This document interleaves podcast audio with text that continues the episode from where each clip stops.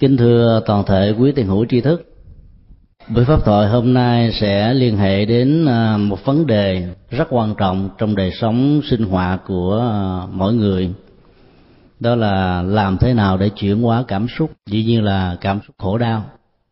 Cách đây vài hôm, có một gia đình thân hữu đến thăm chúng tôi tại à, Trung tâm Phật giáo chùa Việt Nam và cho biết một cái tin không vui đó là gia đình người anh của họ vừa bị cướp. Chẳng những lấy hết đi những ờ, vật quý báu như là hột xoàn cà rá kim cương vân vân mà còn đánh trọng thương ông nữa. Thì ông chỉ còn nhớ nôm na là có hai người một người uh, da đen và một người uh, mở cơ và đã cưỡng bức buộc ông phải à, giao chìa khóa để lấy những cái vật quý báu. Nỗi khổ niềm đau đó đó, nó có mặt ở khắp mọi nơi và mọi chốn. Khi chúng ta lắng nghe các thông tin ở trên các đài, báo chí, thì tình trạng người này bị khổ, người khác bị đau, kẻ bị giết, người bị bóc lột, lúc nào cũng có. Có điều là có khi chúng ta cảm động có khi chúng ta xót xa, có khi chúng ta rơi nước mắt. Và có khi đó, chúng ta nghe sự kiện đó, chúng ta vẫn dững dưng. Bởi vì nó không liên hệ gì đến dòng cảm xúc của mình. Là những người thân thuộc thì dĩ nhiên là cái cảm xúc trước nỗi khổ, niềm đau của người thân lớn lắm. Lớn đến độ họ phải tìm cách để an ủi, nâng niu và làm cho người kia vượt thoát khỏi cơn khủng hoảng hiện hành có hai khuynh hướng biểu tỏ nỗi khổ đau đó.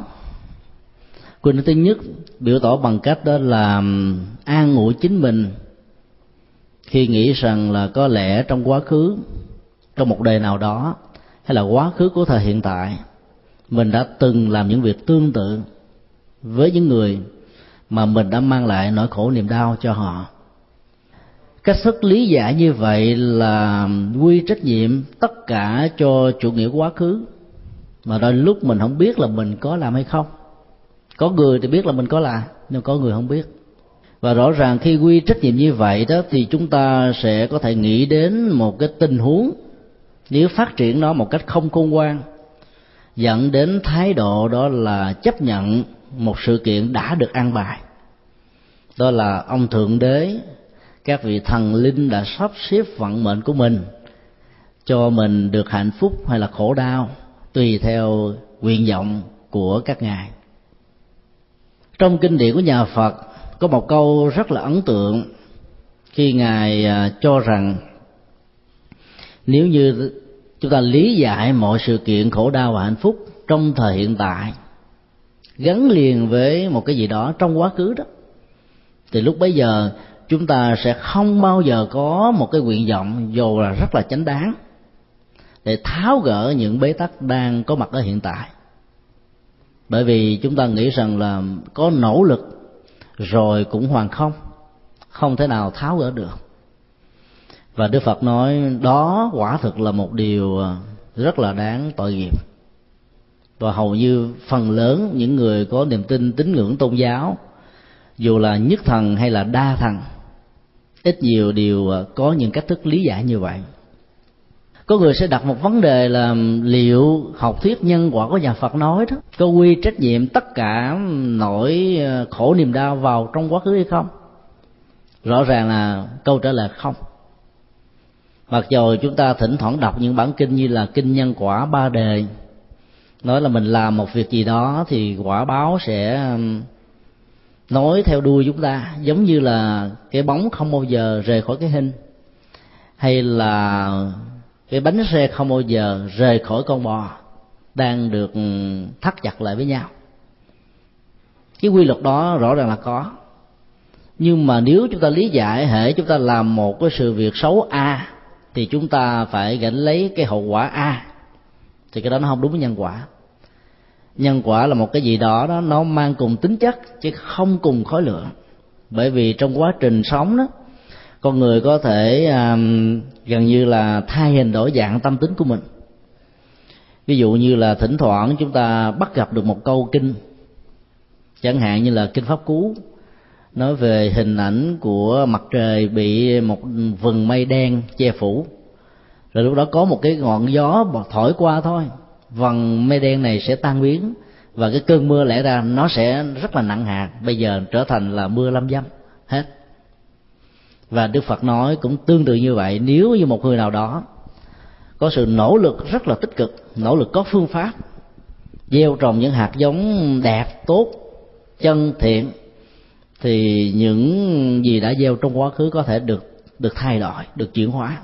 Theo cái tức là đối lập, loại trừ lẫn nhau như vậy là liệu những việc làm trong quá khứ nó sẽ vĩnh viễn diễn ra ở hiện tại theo một cái cách thức thể làm một việc a thì được một việc a, không?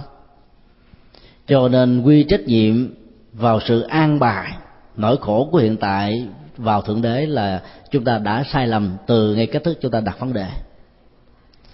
Cách lý giải thứ hai trong sự kiện bị cướp trên đó người ta có thể quy trách nhiệm vào trong hiện tại, nói rằng có lẽ là do gia đình bị bất cẩn không có gắn hệ thống alarm rồi à, có thể là mình à, sơ sơ ý là vô tình để để lộ gọi là gia cảnh của mình cho người khác biết.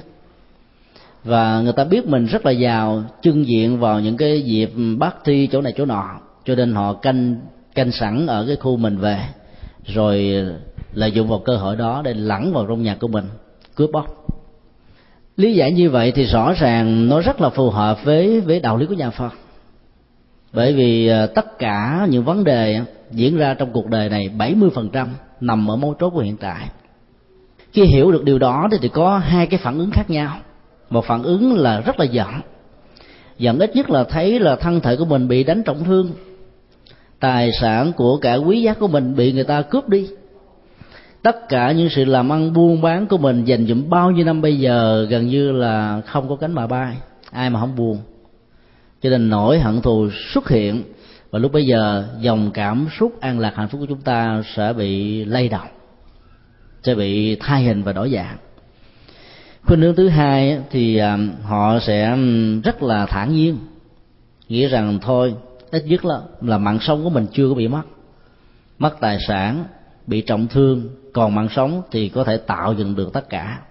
Họ nghĩ như vậy và họ mỉm cười rằng số phận không đến nỗi bi đát đã diễn ra đối với mình. Và với cái hướng sống đó, đó thì dĩ nhiên họ sẽ có cơ hội hồi phục cảm xúc rất là nhanh. Sau một thời gian thôi là có thể hồi phục được. Như vậy là chúng ta có thể nói rằng là dòng chảy cảm xúc như là một cái à, thủy triều lên và xuống hay là một cái ờ, bảng nhiệt độ khi nóng và lạnh thay đổi liên tục ở trong một ngày. Và sự thay đổi đó nó còn còn gấp bội lần nếu chúng ta thấy được dòng chảy tâm lý của mình lệ thuộc rất nhiều vào môi trường điều kiện, hoàn cảnh, quan hệ đối tác, vân vân và vân vân. Cho nên đừng bao giờ giữ cái trạng thái cảm xúc đó trong một cái thời gian quá dài dài đến độ nó có thể làm cho mình mất đi cái trạng thái an lạc và thảnh thơi. Do đó, chăm sóc cảm xúc là một trong những cái nhu cầu rất là lớn. Mà đức phật dạy là bất cứ trong tình huống nào là người phật tử chúng ta không thể xem thường chuyện đó được. Bởi vì xem thường chuyện đó đó là chúng ta đang xem thường cái giá trị hạnh phúc mà mình đang có hoặc là mình đã bị mất hay là mình sẽ có vân vân vân vân trong kinh thủ lăng nghiêm có kể một câu chuyện có một chàng thanh niên rất là đẹp trai. Khôi ngô tuấn tú, bảnh bao lắm. Sáng hôm nọ, anh ta thức dậy. Và với thói quen hàng ngày, anh ta soi gương, nhìn thấy mình trong một tấm gương. Và bữa đó anh ta la thắt than lên, nói rằng là tôi bị mắc đầu anh ta chạy quẳng hút. Cái sự chạy quẳng hút của anh ta đã kéo theo sự chú ý của rất nhiều người và dĩ nhiên là anh ta đã di chuyển từ à, địa điểm này sang địa điểm khác. Lúc đó là tăng đồ của đức phật đi ngang qua. Ai nấy đều ngạc nhiên nhưng mà theo lời phật dạy đó thì mình thản thản nhiên dững dưng à, trước những cái à, tình huống đang xảy ra xung quanh mình. Các vị tỳ kheo vẫn tiếp tục đi thiền quán từ bước thảnh thơi nhẹ nhàng an lạc và ghi nhận sự kiện diễn ra đó và về ngài a nan mở thư đức phật, bạch như lai thế tôn, khi sáng chúng con nhìn thấy một cậu thanh niên, không biết vì lý do gì la thất thanh ôm cái đầu của mình mà nói rằng là, tôi bị mất đầu, xin trả cái đầu của tôi, hãy cứu giúp cái đầu của tôi. Như lai thế tôn mới giải thích như thế này.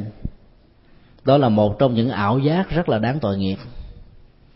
Đến lúc đó chúng ta có rất là nhiều thứ, nhưng mà có thể do chứng bệnh mặc cảm, tự ti mình không dám tin rằng mình có những cái chất liệu quý giá những đức tính tốt những uh, giá trị của tinh thần an lạc thảnh thơi. Rồi mình nhìn người khác mình thèm thuồng chảy nước miếng thôi bằng cách là mình thán phục người này thán phục người nọ. Nhưng mà mình là không biết rằng là mình cũng có những thứ đó. Cho nên bên cạnh sự thán phục học hỏi những người khác đó thì cái chất liệu quan trọng nhà Phật dạy đó là khai thác những gì mình có. Thì như vậy là mình sẽ giải quyết được cái thân phận cung khổ của mình đó, trong thời gian ngắn thôi còn bằng không á, cái đó có thể kéo dài và kéo dài là nuôi lớn sự khổ đau. Dòng cảm xúc của chúng ta sẽ bị rơi vào tình trạng, gọi là, bế tắc. Đức Phật có thể giải thích thêm và ngài nói như thế này. Có thể rơi vào một cái tình huống nào đó, nhiều đêm liền anh ta mất ngủ, hoặc là do một biến cố tình cảm, hoặc là chẳng hạn trong yêu đương, không được trọn vẹn, không được chấp nhận và cái cuộc tình đó nó nó bắt đầu bằng cái um, hạnh phúc của các giác quan liên hệ đến con mắt. Đó là người tình của anh ta đã thương anh ta vì anh ta có một cái nhan sắc rất là đẹp bảnh bao. Rồi uh, cuộc tình đó bị đổ vỡ anh ta bị khủng hoảng. Rồi anh ta cứ nhìn và liên tưởng rằng có lẽ là do gương mặt của mình ngày hôm nay không còn đẹp nữa những nếp nhăn bắt đầu đã xuất hiện. Cho nên người yêu mình đã từ bỏ mình và nghĩ như vậy cho nên anh ta đã bị ảo giác, thấy rằng mình không còn cái đầu nữa. Chính vì trạng thái không còn đầu, cho nên người khác mới xa lánh mình, mới ruồng bỏ mình, mới ly dị mình, mới không còn thân thuộc với mình nữa. Nỗi khổ niềm đau đó tiếp tục gia tăng. Trong tình huống của chàng trai diễn nhà đặt đa, chúng ta có thể nói đó là một cái nỗi khổ đau ảo giác. Dù là ảo giác, nhưng nó vẫn thuộc về cái khổ thọ của tinh thần và nó rất là nguy hiểm, thậm chí nguy hiểm hơn rất nhiều so với những cái dòng cảm xúc khổ thọ của thân thể vật lý. Một người có bản lĩnh hay là có sức chịu đựng hoặc là đã từng vào sanh ra tử hay là làm những công việc liên hệ đến tính cách mạo hiểm của vấn đề, đối diện trước những nỗi khổ niềm đau của vật lý, họ không thấy cái gì là quá quá mức chịu đựng họ có thể khống chế bằng cách là đè nén nó. Hoặc là bằng cách là thể hiện ra bên ngoài rằng tôi không hề sợ hãi tôi không hề bị khổ đau tôi là người có bản lĩnh vân vân vân vân. Cho nên họ vẫn có thể vượt qua được. Còn những người sống nặng về trạng thái cảm xúc khi bị bế tắc như vậy đó thì cái dòng ức chế cảm xúc đó, đó có thể làm cho họ bị điên cuồng. Và trong cuộc đời chúng ta đã nhìn thấy rất nhiều người đi như vậy trong số đó có thể là người thân của chúng ta. Và nếu không khéo chúng ta cũng có thể trở thành nạn nhân tương tự như vậy. Do đó chăm sóc cảm xúc là một trong những cái cách thức để uh, chuẩn bị và trên sự chuẩn bị này làm cho chúng ta vượt thoát khỏi được những cái tình huống ảo giác của khổ đau. Hay là khi mà mình dòng bị dòng cảm xúc của khổ đau chinh phục và chi phối đó mình không bị quảng hốt lo sợ đến độ là bị bế tắc do đó, phải hết sức thật là bình tĩnh để nhìn thấy được những dòng chảy cảm xúc đang hiện hành trong tâm trí của mình. Là tiêu cực hay là tích cực. Và cái gì cần giữ lại, cái gì cần quên đi, cái gì gần như là thấy rồi mà mình nghĩ như là mình không từng thấy vậy. Nghe rồi, tưởng chừng như là chưa từng nghe. Ngửi rồi, tưởng chừng như chưa từng ngửi. Chỉ giữ lại những gì thật sự là cần thiết và đó là một trong những cách thức mà đức phật dạy là thông qua sự buông xả và gom tâm vào trong mối chốt của hiện tại đó, con người có thể đẩy lùi được những dòng cảm xúc tiêu cực, không để cho nó lây lan. Lây lan từ ngày này sang người khác, lây lan từ người này sang người kia, lây lan ở trong các mối quan hệ đối tác, vân vân vân vân. Đề cập đến vấn đề đè nén cảm xúc, chúng ta thấy rằng là nó trước nhất là một cái sự chịu đựng người có sức chịu đựng nhiều chừng nào thì mức độ đè nén cao chừng đó. Và trong trạng thái của sự đè nén, chúng ta có ảo giác rằng chúng ta thành công. Chúng ta đã chiến thắng được cảm xúc khổ đau. Chúng ta đã vượt lên trên nó. Chúng ta làm chủ được nó. Nhưng mà theo tinh thần phật dạy, sự đè nén cảm xúc là một trong những cách dẫn đến sự bế tắc về lâu về dài. Đè nén trước nhất nó là một trong những cái phản ứng, gọi là dùng cái cưỡng lực mạnh hơn để chấn áp một cái gì đó nhẹ hơn ít hơn. Và cái cưỡng lực này thông thường có thể uh, được khởi đầu bằng cái uh, cái lòng sân lòng sân một cách rất là vi tế. Chẳng hạn như là khi chúng ta bị uh, thất bại rất là nhiều lần chúng ta đã từng uh, kêu cứu chúng ta đã mong sự giúp đỡ ấy thế mà những cái giọt nước của sự giúp đỡ đó trong tình huống của mình á, giống như là những cái cơn mưa rất là nhỏ hạt ở trên một cái bãi sa mạc. Nóng biết bao nhiêu là năm tháng. Cho nên là nó không thấm béo vào đâu. Thì từ đó đó mình dùng một cái cưỡng lực cốc cần nó là bây giờ tôi không cần những thứ đó. Bởi vì à, tôi có mong cầu vẫn không đạt được những gì mà mình mình thích. Cho nên tốt nhất là cứ chịu đựng đè nén đó. Đến một cái mức độ nào đó thì lần dần dần mình sẽ quen đi cái cảm giác đau khổ diễn ra nhiều quá làm cho người ta cảm thấy là nó không còn đau khổ nữa. Một người mà thường bị bệnh đau nhức khớp xương đó, thì họ đau mỗi ngày, mỗi giờ, mỗi giây ba phút. Cho nên là họ thấy nó bình thường. Còn những người khỏe mạnh lâu lâu, một năm bị bệnh hai, ba ngày là cảm thấy rất là khó chịu. Như vậy là sự đè nén hàng ngày, hàng giờ đó đã làm cho họ bị ờ, bị chai trước cảm xúc nhưng mà trạng thái chai lì của cảm xúc đó, nó không phải là trạng thái vượt lên trên không phải là trạng thái chuyển hóa một mà mà là một trạng thái gọi là bế tắc. Giống như là cái dòng điện hay là cái cầu chi đó để lâu oxy hóa thì à, điện nó nó khi chúng ta cắm vào nó không còn ăn. Và chúng ta tưởng rằng là cái mạch điện này nó đã hoàn toàn bị mất. Thực ra nó vẫn còn. Như vậy do chất oxy hóa cho nên cái hoạt dụng của nó không được thể hiện ra thôi. Thì dòng cảm xúc của nỗi khổ niềm đau cũng tương tự như vậy đè nén không phải là một giải pháp. Ở trong kinh bách dụ có kể một câu chuyện rất là hay. Có một anh chàng đi ờ, làm ăn buôn bán xa. Không may anh ta đã rơi vào trong một sa mạc. Đi nhiều ngày trên sa mạc đó đó, da của anh ta đã bị bỏng hết và ghẻ chóc đã bắt đầu xuất hiện. Mạng sống của anh ta lần hồi khô cạn và giọt nước là một trong những cái nhu cầu quan trọng nhất lúc bây giờ, chứ không phải là vàng bạc hay là tài sản hay là cái tài chánh anh ta tạo được từ cái ờ, công việc kinh tế của anh ta đang đang dấn thân. Anh ta mong mỏi và bò lết rất là nhiều ngày ở trên sa mạc, đã đuối, và anh ta đã gọi là ngủ thiếp đi. Rồi khi ngủ thiếp như vậy thì sức khỏe anh ta được hồi phục. Sáng hôm sau anh ta lợi dụng vào cái giờ khuya đó, anh ta bắt đầu đi đi thật nhanh thì anh ta đến được một cái cái khu vực mà nó không còn là sa mạc nữa. Nhưng mà rất tiếc cũng không có nước. Thì cái đêm tối á, thì anh ta mơ tưởng nước và anh ta canh chừng đến khoảng chừng à, hai ba giờ khuya bắt đầu sương nó xuống. Dưới ánh trăng vằn vặt như vậy anh ta nhìn thấy sương như là nước. Anh ta chạy lại chộp phần lấy sương và cuối cùng không không uống được sương và cũng không không uống được nước. Anh ta ngã quỵ trên mặt đất và nghĩ rằng là có lẽ những nỗ lực này nó không mang lại gì cái cái kết quả. Anh ta đã chấp nhận cái chết. Anh ta nằm. Cứ nghĩ rằng thôi, đời sống của mình đến đây đã hết rồi. Có tìm nước cũng vô ích, cho nên ta đè nén cái cảm xúc đó lại. Và liên tưởng rằng mình đang ở trong một cái cảnh giới mà có rất nhiều nước. Anh ta liên tưởng vậy mà anh ta ngủ thiếp đi.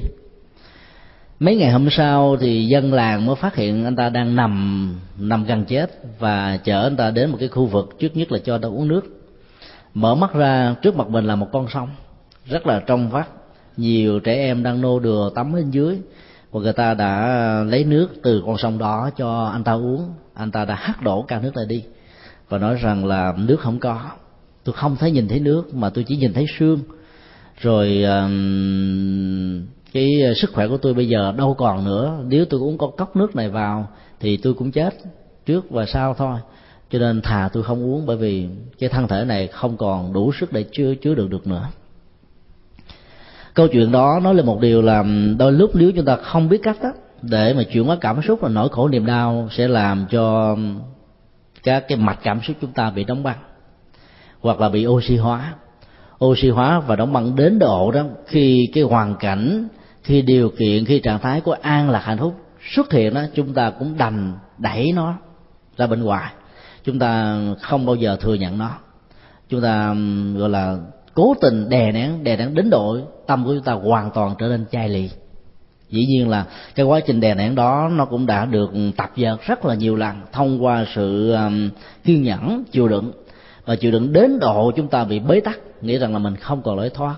Thì lúc đó đó, thì cái trạng thái khổ đau cung cực diễn ra đó là chúng ta chỉ nằm để chấp nhận cái chết câu chuyện ngụ ngôn này à, nói lên một điều, đó là, nếu như chúng ta nỗ lực, chúng ta sẽ có con đường. Và nỗ lực sai lầm thì con đường đó thì dẫn đến khổ đau. Nỗ lực chân chánh thì con đường dẫn đến an lạc và hạnh phúc. Do đó, đừng bao giờ để cho tâm trí của mình rơi vào tình trạng là bế tắc hay là bỏ cuộc. Vì trạng thái bế tắc, bỏ cuộc đó nó sẽ làm cho mình chấm dứt đời sống rất là dễ và tiến trình tái sanh nếu diễn ra đó làm cho mình trở nên một con người rất là bi quan, yếm thế, sợ hãi, lo dự ờ, thiếu sự kiên quyết và thiếu lập trường ở trong tương lai. Đó là những cái cách thức mà chúng ta nhìn thấy rất nhiều người trong cuộc đời này rất là có năng lực, rất là có kiến thức, rất là có tiềm năng ấy thế mà họ không tin rằng họ làm được việc bởi vì họ đã từng trải qua rất nhiều sự khổ đau. Khổ đau đến nộ sự đè nén đã dẫn tới một tình trạng phản tác dụng hoàn toàn. Do đó đó nếu như chúng ta um, an ủi thân phận mình bằng một cái chủ nghĩa của quá khứ và đè nén nó theo cái cách thức mà mình nghĩ rằng mình có thể chịu đựng được mà không tìm đến một giải pháp khả thi thì ờ, tất cả các cái nỗ lực đó trở nên rất là uổng ích. Và do đó, có thể mang lại nỗi khổ niềm đau và làm cho nỗi khổ niềm đau này được trương phòng và gia tăng. Khuynh hướng thứ hai của cuộc đời đó là chạy trốn. Đè nén không được thì chạy trốn. Sự chạy trốn đó có thể được diễn ra theo cách thức là chúng ta im lặng trước nỗi khổ niềm đau. Một người nào đó đã từng trù dập mình, đã từng ăn hiếp mình, đã từng có những lời thị phi đã từng có những lời du khống. Mình biết họ, mình thấy họ và mình sợ quá. Cho nên phải tìm cách trốn họ. Mỗi lần gặp họ trước mặt quần chúng thì lờ đi, giống như là mình chưa từng bị chuyện đó. Để cho tâm mình được an và không ai khuấy động cái cái vết thương cảm xúc trong mối quan hệ giữa chúng ta và người kia. Và sự làm lơ đó đó, chạy trốn đó, tạo cho chúng ta một cái cái ảo giác rằng mình đã được an toàn mà trên thực tế đó, trong những lúc chúng ta ứng xử như vậy đó, người kia vẫn chưa buông tha chúng ta đâu. Rồi những cái nghịch cảnh là tiếp tục gia tăng. Cho nên chạy trốn nó không dẫn đến một cái cái giải pháp lâu dài và có lợi ích cho cho cả hai bên. Chuyện nhân gian Việt Nam có kể rằng là có đôi bạn thân là dòng họ chim.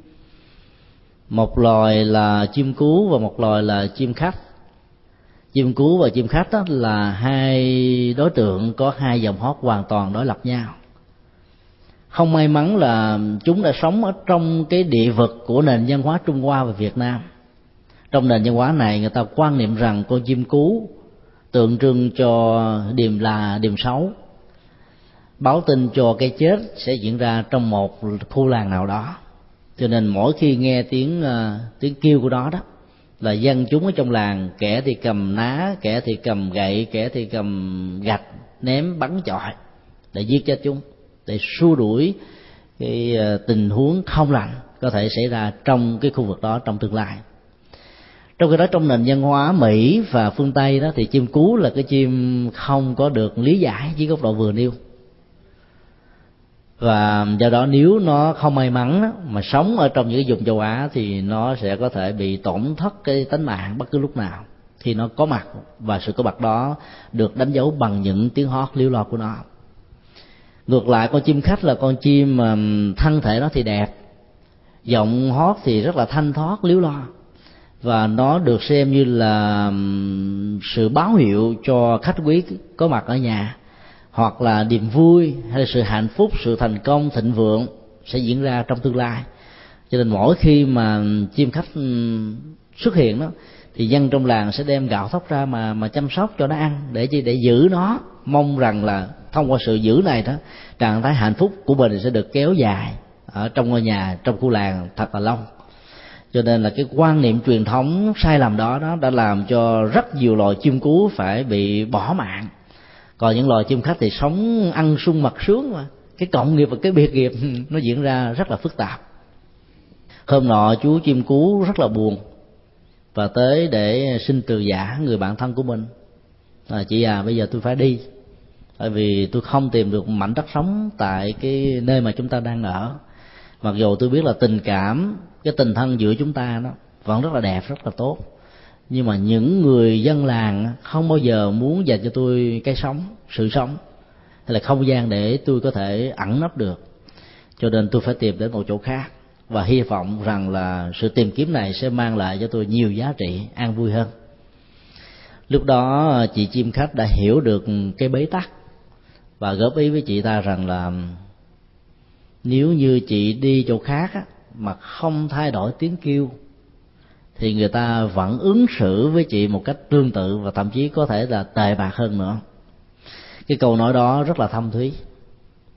Thâm thúy ở chỗ là cái bế tắc của dòng cảm xúc là bế tắc của nỗi khổ niềm đau đó làm cho con người phải trốn thôi. Bỏ cái hoàn cảnh bỏ cái điều kiện bỏ đối tượng lánh những cái gì nó thuộc về uh, trạng thái hay là tình huống mang lại những nghịch cảnh cho mình. Vì vì mình sẽ được an thân bởi vì sự quấy nhiễu nó không còn nữa. Nhưng mà chúng ta lại quên đi một điều là cái bế tắc ở trong sự truyền thông hay là trong cái mối quan hệ giao tế đó là cái mấu chốt quan trọng. Nếu chúng ta không tháo gỡ được mấu chốt đó đó, thì đi chỗ khác chúng ta sẽ tiếp tục gieo rắc cái hạt giống của sự bế tắc đó ở cái nơi chúng ta đặt chân đến. Như vậy là nỗi khổ, niềm đau đó vẫn không được kết thúc. Theo kiểu dân gian việt nam nói là chánh vỏ vưa vỏ dưa thì chúng ta sẽ đạp phải vỏ dừa hay là chánh vỏ dưa chúng ta đạp vỏ chuối còn thì dễ té hơn nữa, phải không ạ? Như vậy là nó không phải là giải pháp. Quan điểm của nhà phật dạy là đối đầu với nỗi khổ niềm đau một cách có nghệ thuật mới giúp cho chúng ta có thể vượt lên trên nỗi khổ niềm đau đó. Công thức của bài pháp đầu tiên mà đức phật đã dạy ở trong vườn nai cho năm vị thánh giả đầu tiên đó là công thức nhận dạng khổ đau. Với hai chiều kích nhân quả nhân quả thuộc về à, bất hạnh và nhân quả thuộc về hạnh phúc. Nhân quả của bất hạnh thì được đặt ra theo một cái chiều kích đó là quả khổ đau đưa lên trước để chúng ta ớn chúng ta sợ. Sợ phải để trốn mà sợ để tìm nguyên nhân. Cho nên cái nguyên nhân được giới thiệu ra à, sau đó. Còn cái hệ nhân quả của hạnh phúc ăn vui đó thì cũng được đặt cái quả lên nằm trên. Đó là hạnh phúc, an lạc, thịnh vượng. Và nếu chúng ta muốn chúng ta không chỉ, gọi là, mơ ước, suông mà được, mà phải tìm kiếm những con đường, tìm kiếm những phương pháp, tìm kiếm những cái à, cách thức để thực hiện biến cái ước mơ trở thành hiện thực. Như vậy là cái tiến trình nhân quả đó đó đã dạy chúng ta rất là có bản lĩnh, nhìn thấy sự sự bế tắc ở trong cuộc sống và chỉ khi nào chúng ta thừa nhận mình đang bị bế tắc cái gì chúng ta mới có cơ hội tìm ra được những giải pháp thích hợp. Còn chúng ta nhắm mắt không thừa nhận mình đang bị bế tắc. Chúng ta quảnh mặt đi chúng ta làm lơ chúng ta không có ngàng đến đó. Chúng ta có thể có cảm giác an ổn nhất thôi, nhưng mà không phải là giải pháp lâu dài được. Cho nên là những người phật tử thì bỗng dưng là chúng ta có được cái bản lĩnh của sự chịu đựng. Bản lĩnh của cái nhìn bản đỉnh của thái độ phân tích. Tại sao mình đã bị rơi vào tình huống đó mà những người khác không bị rơi vào? Tại sao mình bị khổ đau mà người khác lại được hạnh phúc? Tại sao mình được ừ, thuận lợi mà người khác lại không được may mắn? Chỉ cần chỉ cần đặt một số vấn đề như vậy thôi, thì bỗng dưng là chúng ta giải thích được rằng à có lẽ ở trong quá khứ cách đây khoảng 3 năm 10 năm tôi đã từng là một nhà giáo có lương tâm đạo đức, mặc dù đồng lương rất là thấp ấy, thế mà tôi vẫn thường xuyên giáo dục các con em ở trong làng. Thậm chí gia đình nào nghèo khó mình còn giúp đỡ, cho miễn phí, rồi tạo thêm học bổng nữa. Vâng. Vân vân vân vân về cái kết thức đó thì ngày hôm nay, khi mình à, có những nhu cầu mở mang kiến thức, mở mang sự tu tập, thì bỗng dưng là những điều kiện thuận lợi đến với mình rất là nhiều. Nghĩ tới điều đó thì mình thấy rằng là à chạy ra là tất cả những cái bế tắc của người khác á, do vì nó có gắn liền với những uh, nguyên nhân mà họ đã tạo ra một cách vô tình hay là cố ý. Do đó nó làm chúng ta không được phép gọi là bịt mặt trước những thực tại khổ đau. Không bao giờ được phép gọi là bịt lỗ tai lại mà chúng ta phải lắng nghe. Chúng ta phải nhìn thấy nghe thật rõ thấy thật sâu để tìm giải pháp. Thì có như vậy đó thì cái à, nỗi khổ niềm đau của những sự bế tắc đó, nó không khống chế không chinh phục chúng ta được. Trong phật giáo có một số phương pháp dạy chúng ta chiến thắng được cái dòng cảm xúc của bất hạnh. Một trong những phương pháp đó là chúng ta quán không có tác giả. Tác giả là người chủ nhân đã tạo ra một cái khuynh hướng cuộc sống ảnh hưởng đến cái bất hạnh cho mình và cho người khác. Tác giả đó có thể là một cái người rất là tích cực, đàng hoàng, đứng đắn, có đời sống đạo đức, đã tạo ra hạnh phúc cho những người à, mà họ có nhu cầu. Như vậy là khi chúng ta quán không có tác giả đó, là chúng ta nghĩ rằng là mọi cái tình huống trái ngang diễn ra đối với mình đó, đều là sự tình cờ, chứ hoàn toàn không có dụng ý. Chúng ta nhìn thấy được rằng là rõ ràng cái người a, người b, người c. Người a người b, c đó có thể là người thân nhân của mình, có thể là vợ, là chồng, là con cái hay là những người đối tác. Rõ ràng một cách cố ý thức và cố tình, họ đã tạo ra những sự khó xử cho mình và người. Nhưng mà nhà phật vẫn dạy chúng ta quan niệm rằng là không hề có một cái tác giả của khổ đau, cũng như là không hề có tác giả của hạnh phúc. Để chúng ta khi bị rơi vào tình huống đó đó, mình không có giữ cái mối hận thù mà hãy tìm giải pháp để tháo gỡ cái bế tắc mà mình đang vấp phải. Đây là một cái ờ, nghệ thuật tâm lý rất là khôn ngoan. Và dĩ nhiên đó, nó làm cho tâm hồn và tấm lòng của con người bị nỗi khổ niềm đau đó, được trưởng thành lớn lắm trưởng thành trong đau khổ có giá trị rất nhiều lần so với sự trưởng thành ở trong sự thuận lợi và và an vui. Có một câu chuyện kể liên hệ đến ờ, nỗi khổ và ý thức về cái nỗi khổ do một người khác tạo ra chuyện kể rằng một anh chàng bán nón ở ngoài đường phố.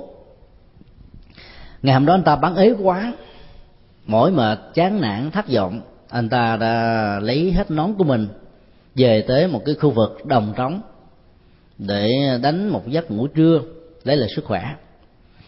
Khi ta ngủ như vậy đó thì dưới gốc cây có rất nhiều con khỉ. Các chú khỉ này đã tinh nghịch và lấy nón của anh ta đội lên đầu rồi bắt trước cái tư thế mà ta đang nằm ngủ anh ta lấy cái nón che cái gương mặt của mình lại để chi để ánh sáng, không ảnh hưởng đến cái giấc ngủ. Các chú khỉ cũng làm y hệt như vậy. Anh ta trở tư thế, để tay lên trán, thì các chú khỉ cũng bắt trước để tay lên trán. Anh ta, gọi là, ngồi chéo quẩy, thì các con khỉ cũng nằm chéo quẩy. Khi thức dậy, anh ta nhìn thấy là hơn phân nửa nón của mình đã bị bị đánh mất. Anh ta buồn gì lắm. Nhìn tới nhìn lui anh ta gào thét lên, anh ta lấy tay, anh ta đập tới đập lui. Lúc bấy giờ ở trên cây, anh ta nghe những cái tiếng cọt kẹt đập khẹt sát sát nhìn lên thì thấy những con khỉ. Anh ta giận lắm, nói là con khỉ này nó phá đám mình. Ngày hôm nay mình chưa đốt phong long là mai lắm rồi đúng không ạ? Và bây giờ gặp những con khỉ phá đám như thế này nữa, anh ta tức lắm. Đi tìm kiếm sỏi gạch đá xung quanh, cầm, ném lên. Các chú khỉ này thấy vậy mới bắt trước hái những cái quả trái trên trên cành nó chọi xuống thì anh ta né đâu có kịp đâu. À, có ờ, quả thì trúng vào đầu quả trúng vào mắt xanh bầm tím đủ thứ anh ta cần giận tức hơn nữa. Anh ta thấy là bất trị rồi tức lắm. Thì kiếm gần ná hoài mà không được. Chán quá ta mới ờ, đập đầu như thế này bập bập vài cái. Sau đó mới cầm cái đón quật xuống dưới đất như là mình đang tức không mà đó. thì lúc đó các chú khỉ này cũng cầm cái nón trên này quăng xuống cái bụp một cái. Anh ta mừng quá lấy lại hết được những chiếc nón của mình cái câu chuyện đó có thể nói về à, một cái tình trạng, gọi là, hiệu ứng tình cờ. Dựa vào phản ứng của lòng sân, cái cảm xúc của lòng sân. Đó là bực dọc. Và trong cái bực dọc đó, anh ta muốn trả thù. Tác giả đã tạo ra nỗi khổ niềm đau đó. Mặc dầu trên thực tế, chúng ta biết là bản chất của loài khỉ không hề có dụng ý là phá phách. Nhưng mà chúng tinh nghịch, chúng chúng bắt chước con người bởi vì não trạng của chúng được phát triển khoảng ba bốn mươi phần trăm so với con người. Cho nên chúng bắt chước cái cách đi của người, cách ăn của người, rồi bắt chước cách làm việc của con người. Do đó, khi chúng ta làm chuyện gì thì chúng bắt chước theo chứ hoàn toàn chúng không hề có ý định xấu đối với mình. Nếu như mình là quan niệm được rằng những nỗi khổ niềm đau do người khác tạo ra giống như chú khỉ đó, thì rõ ràng chúng ta dễ dàng quên đi được lắm, phải không ạ? Dễ dàng tha thứ mặc dầu biết là như vậy nhưng mà trong cái trạng thái bực dọc đó nhất là bị bán ế thì người ta dễ dàng bị quạo quọ. Trong lúc quạo quọ đó thì dòng cảm xúc nó được gia tăng. Và lao theo cảm xúc như vậy đó sẽ làm cho cái bế tắc đó, nó càng ngày càng lớn đó. giống như là chúng ta à, thấy à, nước ở trong ly của mình đang bị vẩy đục rồi chúng ta lại cầm chiếc đũa hay chiếc muỗng chúng ta khuấy vào trong trọng càng khuấy thì nước đục càng càng gia tăng cho nên là mình không có cơ hội để uống được cái ly nước đó. Thì trong tình huống như thế đó thì đức phật dạy là chúng ta phải thật sự là bình tĩnh để cho trạng thái cảm xúc của cái ly này nè, nó được lắng dịu xuống. Thì lúc bây giờ chúng ta mới có thể dùng cái miệng tiếp xúc trực tiếp vào cái dòng nước để chúng ta ngớp được những cái gốc nước ở bên trên, mà không ảnh hưởng tác động đến cái bụi bặm, cái cặn đang được đóng ở dưới ở dưới đích ly do đó trong cái hoàn cảnh khổ đau đó chúng ta vẫn có thể tìm kiếm được những giá trị của an vui và hạnh phúc.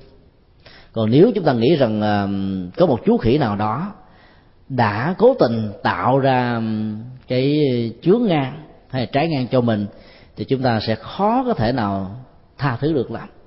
Và khi chúng ta nghĩ rằng là chúng ta phải có trách nhiệm để trả thù lại những người đã tạo ra nỗi khổ niềm đau cho mình thì cái nỗi thù oán đó sẽ được gia tăng lúc đầu nó có thể xuất hiện với hình thức là sự hiểu lầm.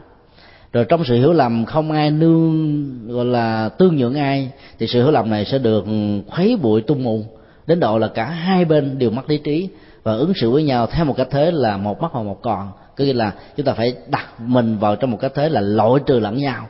Nếu mình còn thì người kia phải mất.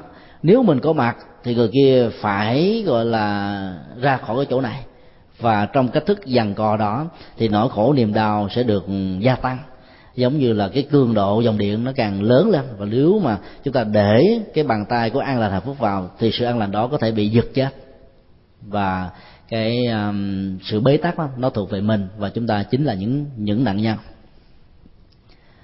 Ở trong kinh trung bộ đức phật có nêu ra một cái uh, ảnh dụ rất là rất là hay. Ngài kể rằng có một người do vì làm anh lương thiện, cho nên đã tạo ra sự ganh tị của rất nhiều người. Trong cái ganh tị người ta đã thuê kẻ đâm thuê chém mướn, và một kẻ đã dùng mũi tên độc bắn trúng vào trong cái người lương thiện này. Anh ta ngã quỵ trên mặt đất.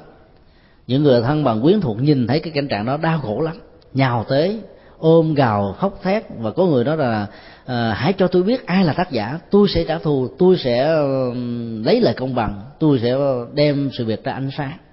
Nhiều người cùng gào thét như vậy thì nỗi khổ niềm đau của người đang bị trúng mũi tên đó gia tăng. Dĩ nhiên là cái nỗi đau vật lý đó nó là một cái nỗi đau cố định. Và nó bị chịu ảnh hưởng rất là nhiều trong cái ờ, chiều kích cảm xúc tinh thần giao thoa hay là lây lan giữa chúng ta và những người thân nếu những người thân đó đó, họ không có châm dầu vào trong lửa, thì ờ, chúng ta bị đau rồi chúng ta có thể lắng dịu xuống cái cơn đau. Còn ai cũng nói lên cái cái thái độ muốn trả đũa, muốn tìm kiếm tác giả đó, thì rõ ràng lòng sân hận và bực tức chúng ta sẽ trào răng đến tột độ. Và lúc đó chúng ta dù có ý thức tốt, chúng ta vẫn có thể bị ảnh hưởng xấu của những người, gọi là, không biết cách để chăm sóc dòng cảm xúc đang bị khổ đau lúc đó đức phật dạy như thế này khi tình huống nó diễn ra chúng ta đừng bao giờ truy nguyên tác giả nó là ai. Bởi vì sự truy nguyên đó sẽ làm chúng ta sẽ chết trước khi ờ, cái tâm tích của tác giả và mục tiêu người ta đã hãm hại mình vì lý do gì? À, được công bố. Tốt nhất là lúc bây giờ chúng ta phải ờ, tìm kiếm đến ờ, cái cách chữa trị mà ngài phân tích rất là rõ. Đó là đầu tiên á, chúng ta phải giữ người của nạn nhân đứng thẳng lên trong cái trạng trạng thái rất là đau khổ. Sau đó chúng ta dùng cái tay gọi là ghi chặt cái cái mũi tên ra ngoài sau mà.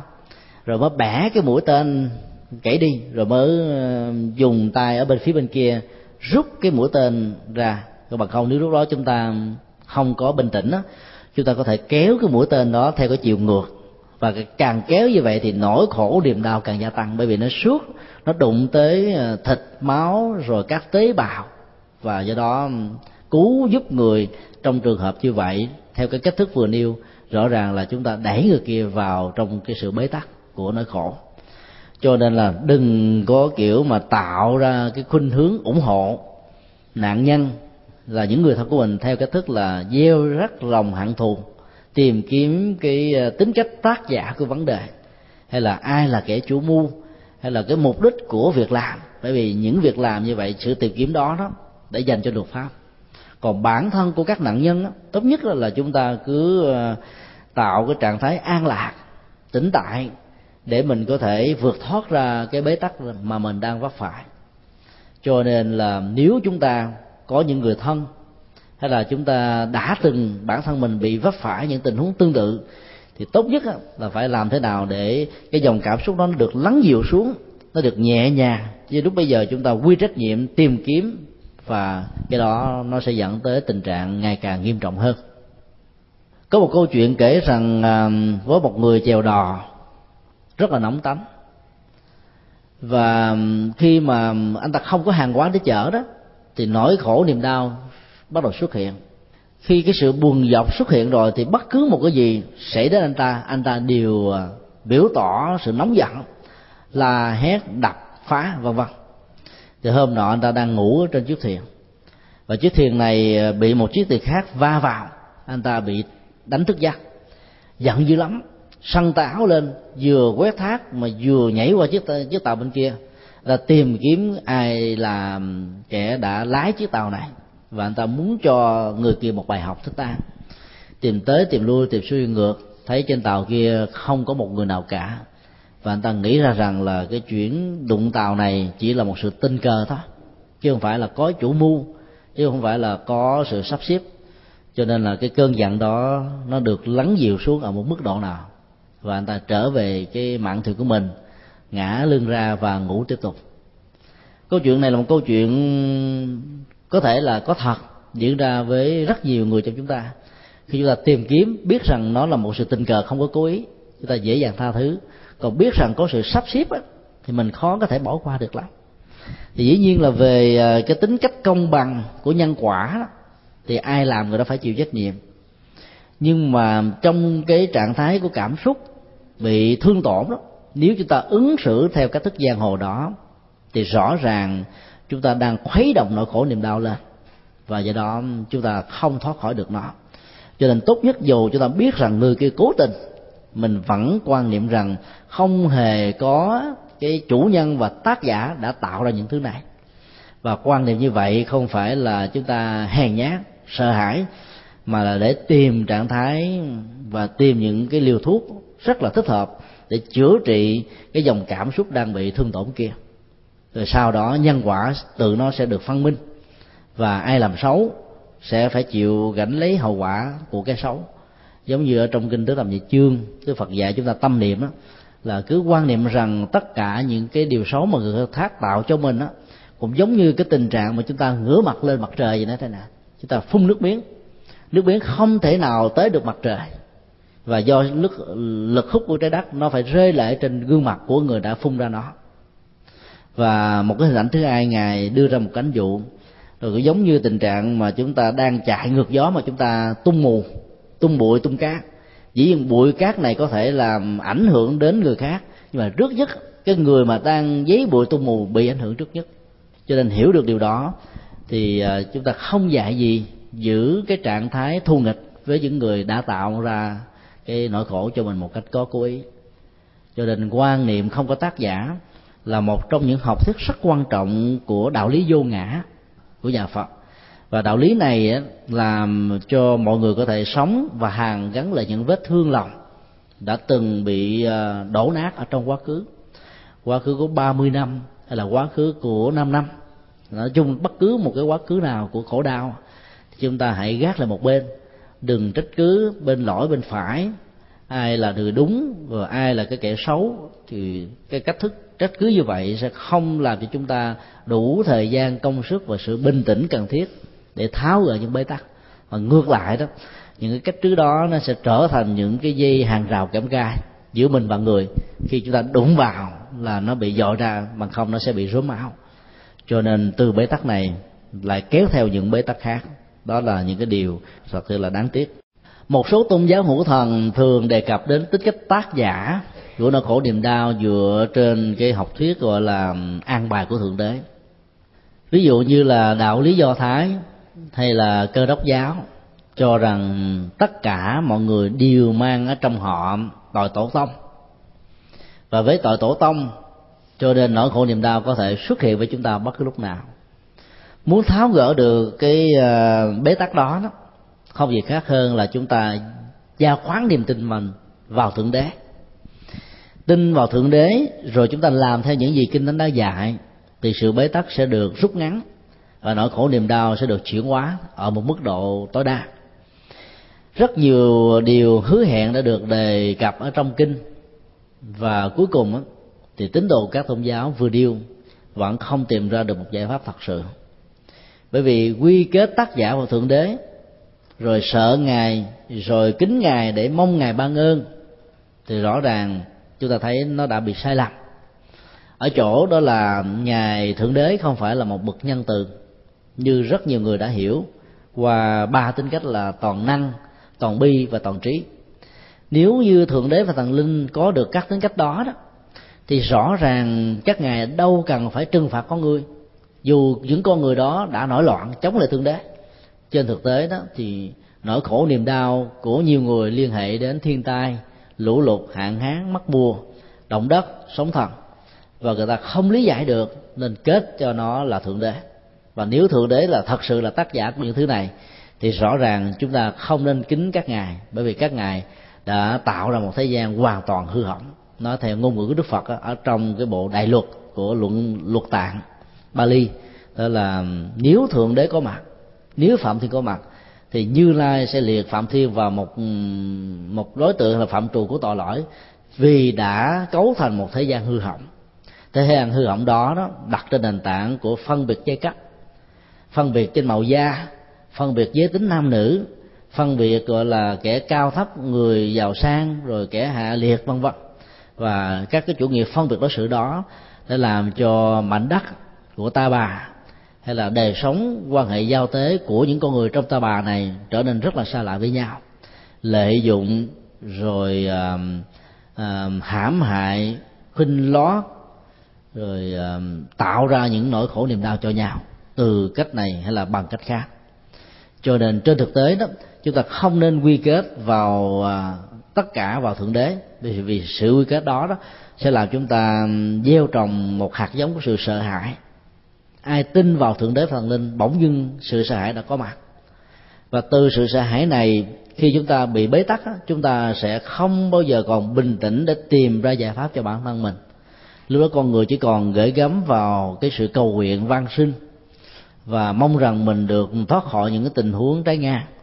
Nếu như sự cầu nguyện quan sinh đó không được thành tựu thì con người có khuynh hướng là an ủi, cho rằng là có lẽ là ngày hôm đó mình cầu chưa có thành tâm cho nên là sự gia trì và linh ứng nó đã không có mặt còn khi mà người nào cầu mà đạt được giá trị đó, thì họ là đi khuyến tấn cái điều đó ra.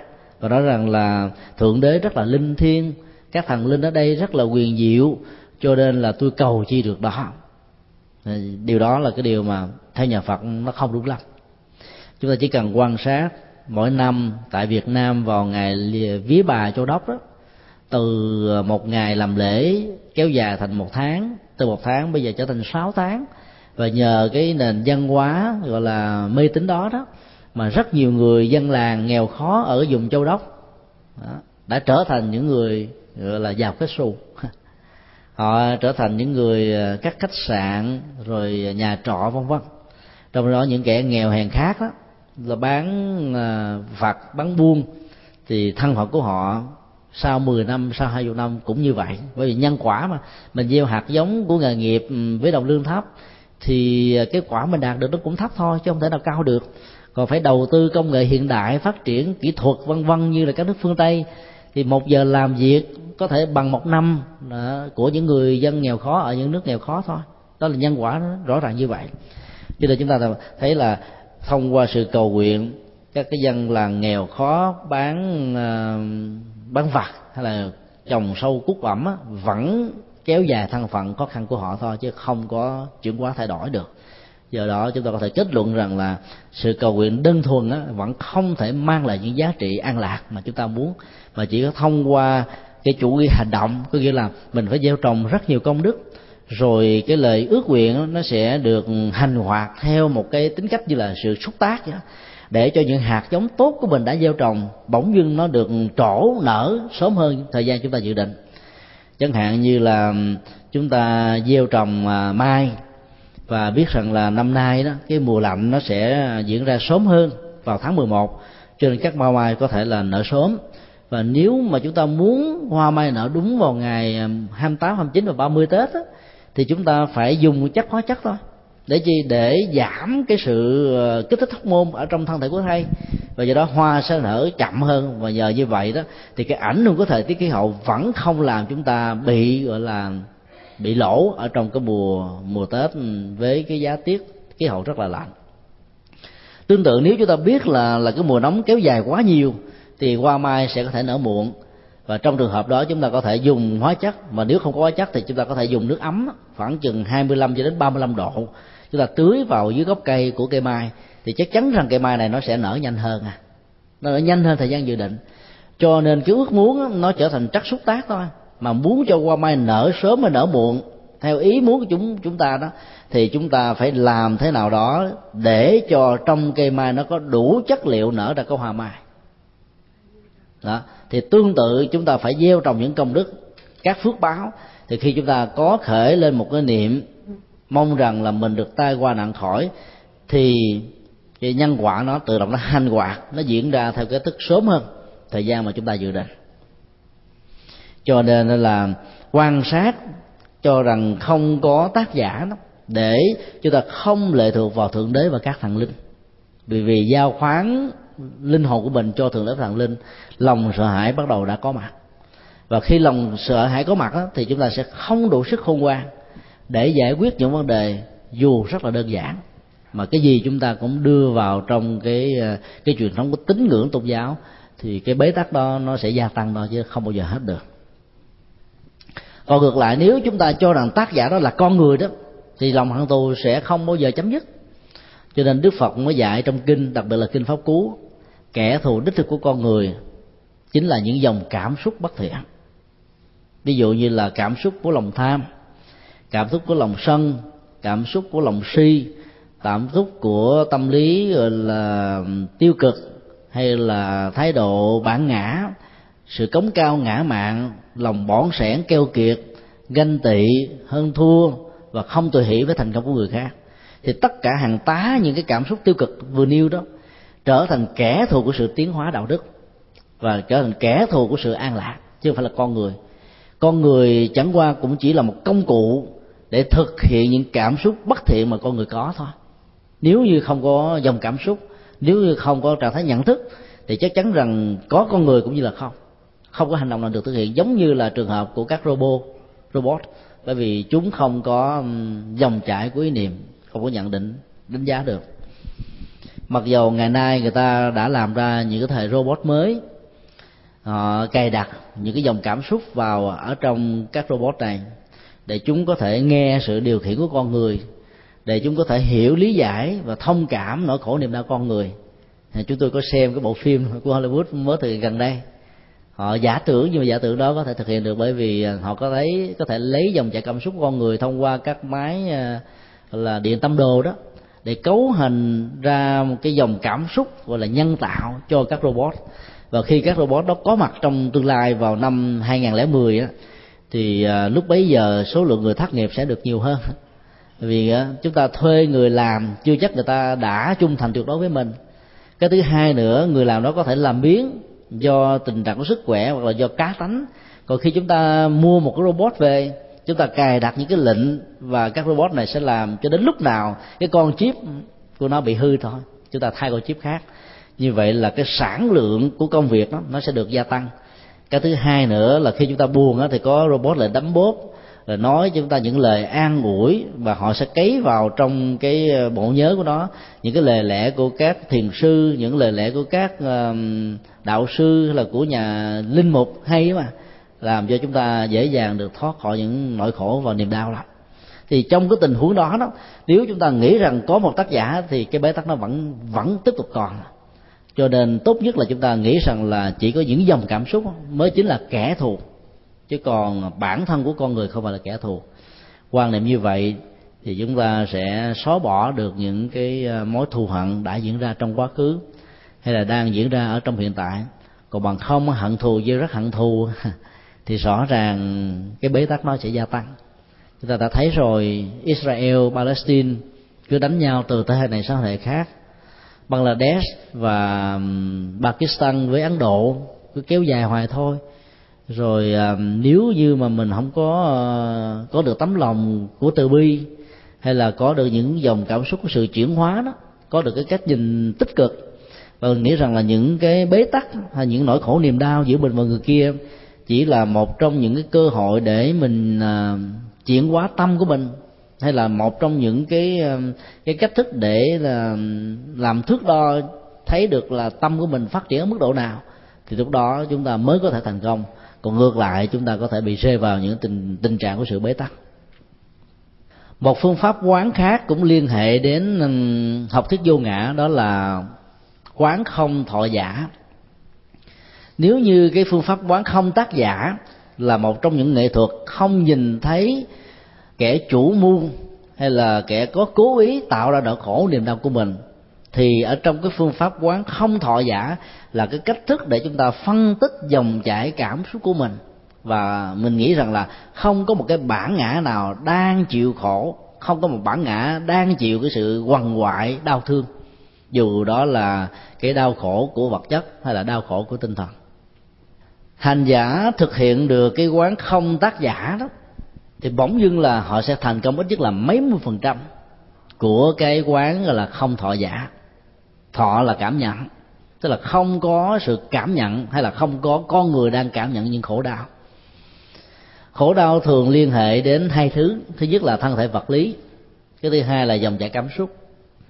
Thân thể vật lý là một trong những cái mấu chốt quan trọng để cho những cái mắt xích của cảm xúc được bám víu vào ví dụ như là nếu như chúng ta là những người sang trọng giàu có chúng ta có rất là nhiều thứ bảo hiểm trong đó có thể có bảo hiểm thân mạng rồi những chi phần.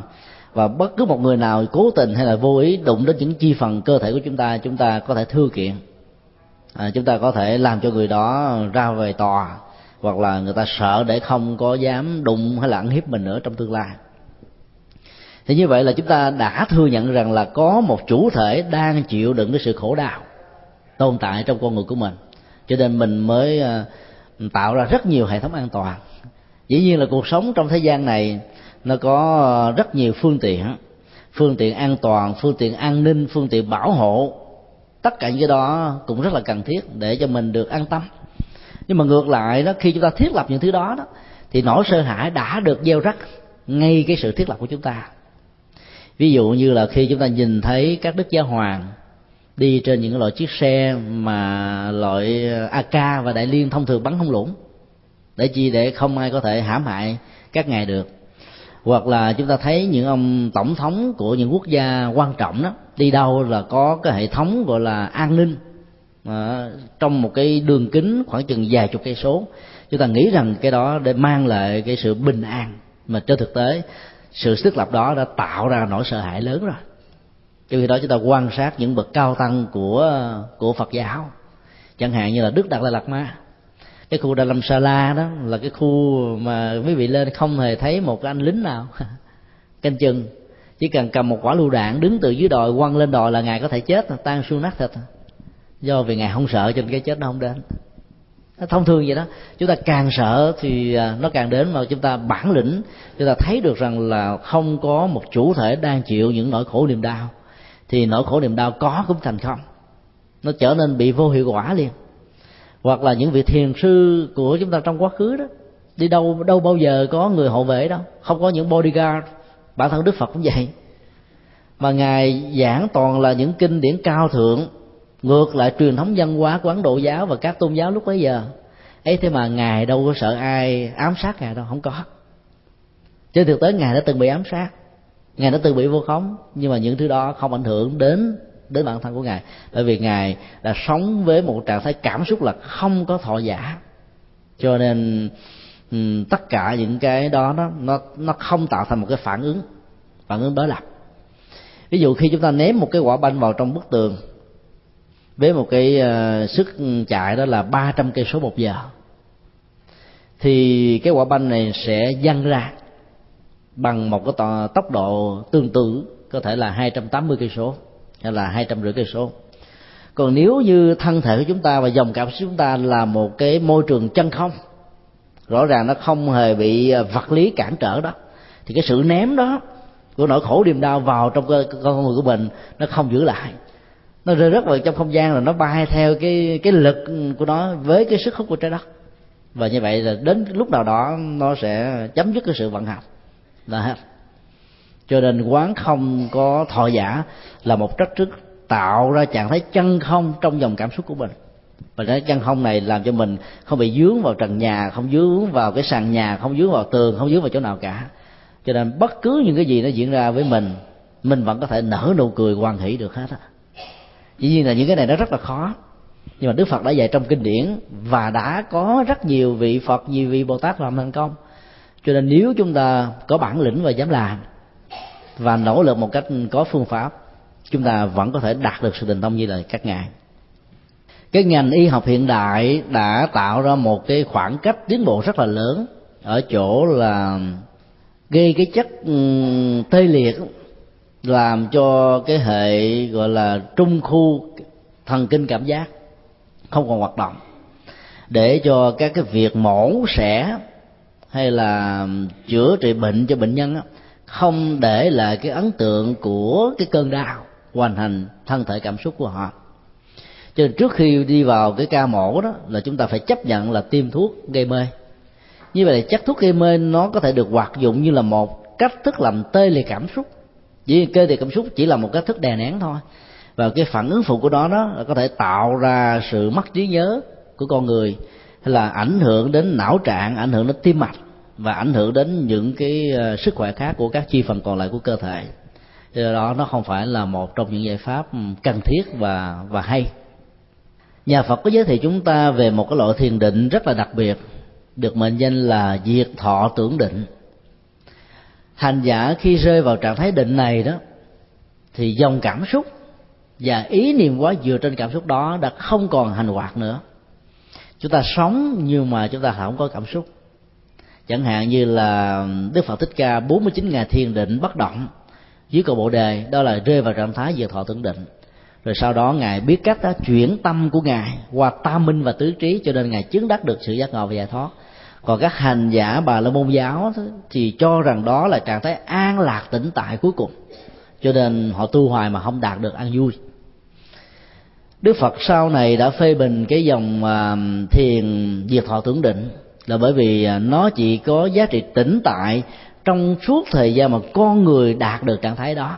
Còn buông trạng thái đó ra thì nỗi khổ đau của cảm xúc vẫn có thể xuất hiện, chinh phục, khống chế, tác động đời sống của chúng ta. Cho nên nó không phải là một trong những giải pháp, gọi là, dễ thực hiện và có hiệu quả cho đại đa số quần chúng.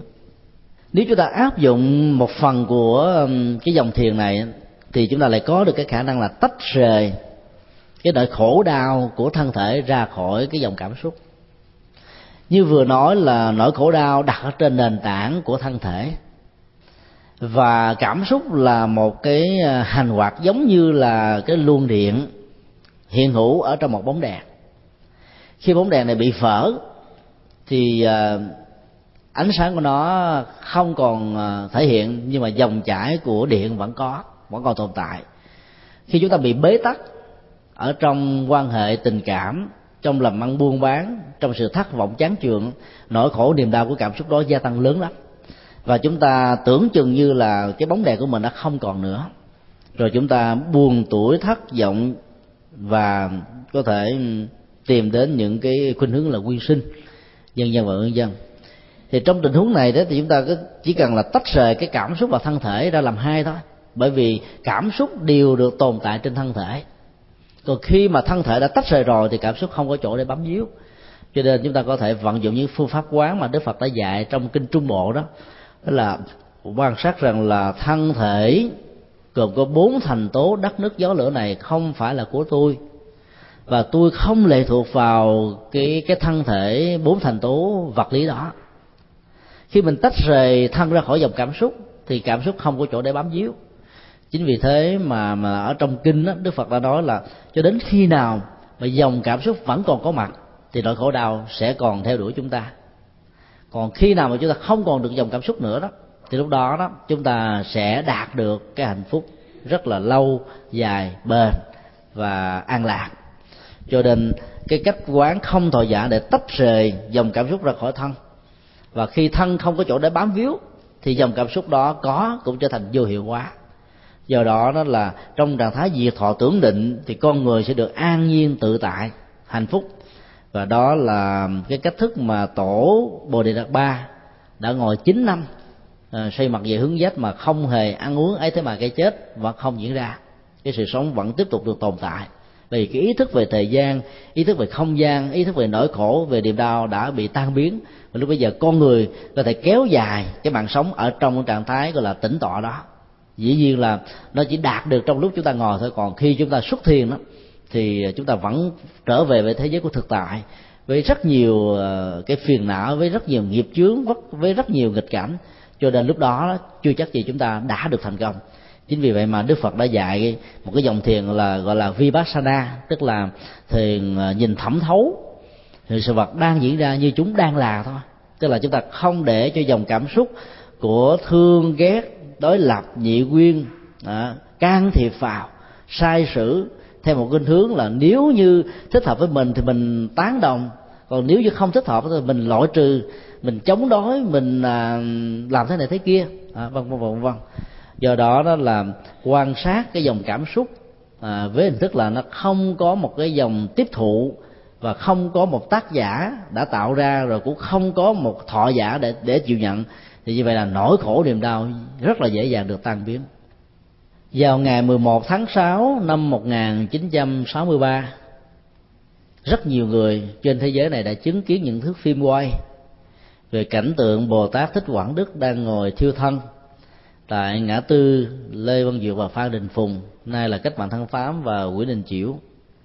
Sự kiện đó đã gây chấn động khắp thế giới bởi vì à, người ta đã nhìn thấy một vị sư à, rất là thông dong tự tại bước xuống trong một cái chiếc xe hơi nhỏ.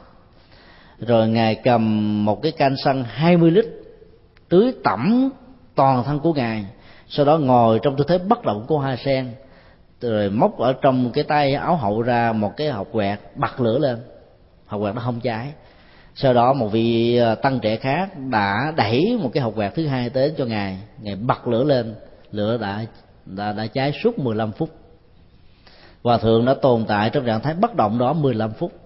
Rồi khi mà các gân cốt lúc bắt đầu nó bị cháy rồi đó, mở thịt không còn nữa, thì toàn thân thể xác của ngài đã được ngã xuống tới phía trước một cách rất là nhẹ nhẹ, an lành, tĩnh tại lắm. Và người ta đã đem, gọi là, xương cốt đó vào trong à, nhà quả thiêu an dưỡng địa và thiêu đến bốn ngàn độ dưới sự chứng kiến của khoảng gần 40 ký giả báo nước ngoài và các đài truyền hình nước ngoài và thấy rằng là có một cái vật không có tan hoại. Mà theo vị trí chúng ta đoán biết được rằng đó là quả tim. Bởi vì cái cấu hình của nó theo hình thức của một quả tim. Và người ta đã đặt cho nó một cái tên đó là quả tim bất diệt. Đó. cái sự kiện đó đã làm cho chủ nghĩa độc tài ngôi diệm bị sụp đổ và lúc đó tổng thống Kennedy đã phải thốt lên một cái lời than đó là đã nuôi dòng một cái ông bạo chúa ở Việt Nam và cũng nhờ ông bào chúa Việt Nam đó đã tạo ra một ông Bồ Tát. Đó là Bồ Tát có tình thương. Có nhiều người rất là ngạc nhiên xá lợi của những người tu chân chánh có thể là những cái viên rất là nhỏ, thường nằm dọc theo cái cấu hình của cái xương xương xương đó ấy thế mà tại sao lại có một quả tim còn mà những cái kia là không? Thì dĩ nhiên nếu chúng ta để ý một chút, trở về trong quá khứ thì đã từng có một vị tổ tên là Kumala Thập dịch rất nhiều kinh điển mà chúng ta có cơ hội đọc tụng ngày hôm nay đó ví dụ như là kinh a di đà theo một cái cấu trúc gọi là tứ tự văn chương rất là mạch lạc nhẹ nhàng dễ hiểu dễ đọc tụng đó. chúng ta thấy là khi mà ngài gần chết ngài phát nguyện nếu như tất cả những lời tôi giảng kinh thuyết pháp và dịch thuộc kinh điển đúng với bản hoài của chư Phật đó, thì xin có một cái gì đó làm chứng sau khi tôi chết mà thiếu đi thì khi chết thiêu thì còn lại cái cái lưỡi, còn nguyên dạng à. cái đó là một cái sự thật lịch sử. Còn đối với bồ tát quảng đức nếu chúng ta đọc lại cái lời di chúc của ngài, chúng ta thấy rằng là xin ông tổng thống ngô đình diệm hãy sử dụng lòng từ bi và bác ái để ứng xử với buôn dân. Và trong đó có tín đồ của đạo phật. Ngài dùng rất là rõ là lòng từ bi và bác ái. Bác ái là đối với những người thiên chúa giáo, còn lòng từ bi đối với đạo phật. Mà lòng từ bi thì không có phân biệt đối xử là người à, tôn giáo hay là người hòa tôn giáo chiên trong đàn hay là chiên ngoài đàn mà coi tất cả như nhau. Còn lòng bác ái chỉ có ứng xử với chiên trong đàn mà thôi. Thì ngài nói rất là rõ nếu như ông sử dụng lòng bác ái cũng đã tốt rồi.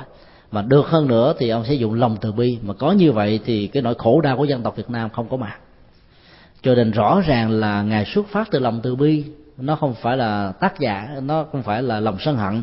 Cho nên trong trạng thái thiền định của việc thọ tưởng đó, còn với lòng từ bi do đó, nó kết thành một cái quả tim bất diệt, bởi vì quả tim là tượng trưng cho tình thương. Và tình thương của lòng từ bi, rõ ràng nó có thể, gọi là, không bao giờ bị tan biến ở trong lửa dữ của sân hận, ở trong tất cả những cái biến cố của cuộc đời. Vân vân vân vân cho nên là nếu chúng ta duy trì được cái trạng thái, gọi là, quán tưởng, quả quan tam muội, hay là cái dòng thiền từ bi à, ở trong những cái nỗi khổ niềm đau thì rõ ràng là cái cái trạng thái gọi là không thọ giả nó sẽ được tồn tại, xuất hiện. Giống như là trạng thái của một người mẹ sẵn sàng chịu đựng nỗi khổ niềm đau cho những đứa con của mình. Còn khi mà tình thương không có đó, thì chúng ta sẽ khó có thể chịu đựng được chuyện đó lắm. Anh em giúp đỡ lẫn nhau có giới hạn. Ông bà đối với con cháu cũng có giới hạn, nhưng mà cha mẹ đối với con á, con ruột của mình á, thì cái giới hạn đó được, gọi là, mở rộng. Xin lỗi, được là rút ngắn ở một mức tối đa cho nên lòng từ bi đã giúp cho bồ tát quảng đức quán được, gọi là, không thọ giả ở trong lửa dữ suốt 15 phút. Và nhờ đó khi đưa lên là bốn ngàn độ, quả tim đó vẫn không bị tan rã đối với thời gian. Kinh đại bát niết bàn có đề cập đến một câu chuyện liên hệ đến những ngày cuối cùng của đức phật thích ca. Ngài kể lại rằng là vào những cái ngày đó đó, thì cái khổ thọ của thân đang diễn ra một cách rất là khốc liệt ngài phải nghiêng người qua bên trái rồi nghiêng qua bên phải, nghiêng tới nghiêng lui mà vẫn không không không không không có khỏe được. Lúc đó ngài phải nhập vào thiền định, nhập vào sơ thiền, nhị thiền, tam thiền, tứ thiền. Rồi sau đó là bốn thiền vô sắc giới. Rồi sau đó là diệt thọ tưởng định. Và vẫn chưa áp phê, ngài phải, gọi là, lặp đi lặp lại cái tiến trình cũ thứ đề định đó đó, đến 28 lần theo kinh đại bác niết bàn đã mô tả thì ngài mới hoàn toàn chiến thắng được cái cái dòng cảm xúc khổ thọ của thân. À, như vậy là trong thiền quán đó chúng ta có thể biến nó trở thành một cái à, cái cái cái cái sự vượt lên trên dòng cảm xúc trung khu à, của cảm giác chứ không phải là làm tê liệt. Làm tê liệt là một trạng thái ức chế còn vượt lên trên có nghĩa là chúng ta tạo ra cái trạng thái hỷ lạc ở trong thân. Và trạng thái hỷ lạc này à, ngài đã dạy rất là rõ ở trong 16 pháp quán niệm ngày dạy thế này là, khi chúng ta hơi thích một hơi thở vào thật là sâu, hay là thở ra một hơi thở nhẹ nhàng thật là sâu, chúng ta liên tưởng rằng là cái trạng thái hỷ và lạc đang tồn tại xung động trong toàn thân của chúng ta. Toàn thân được hiểu như thế này tức là nó có mặt ở trong từng cái thớp thịt, rồi từng làn da, từng tế bào, từng gân cốt, từng cái mạch máu, từng sự sống và nếu như cái niềm hỷ lạc đó nó tồn tại và nó xâm chiếm có mặt phủ trùm khắp toàn thể thân của chúng ta thì dòng cảm xúc của khổ đau đó, nó có nó nó nó sẽ được tan biến nó bị tan biến đi. Cho nên quan sát như vậy và quán tự như vậy thì chúng ta sẽ chiến thắng được cái cái cảm xúc khổ đau mà không cần phải dùng đến những cái loại thuốc gây tê hay là gây mê. Hoặc là chúng ta có thể nhập vào dòng thiền là diệt thọ tưởng định. Dĩ nhiên diệt thọ tưởng định chỉ tồn tại trong một thời gian ngắn thôi còn khi chúng ta quán được cái sự tĩnh tại, cái hỷ lạc đang tồn tại toàn thân đó, an lạc toàn thân tôi thở vào, an lạc toàn thân tôi thở ra, thì lúc đó chúng ta có thể chiến thắng được nó.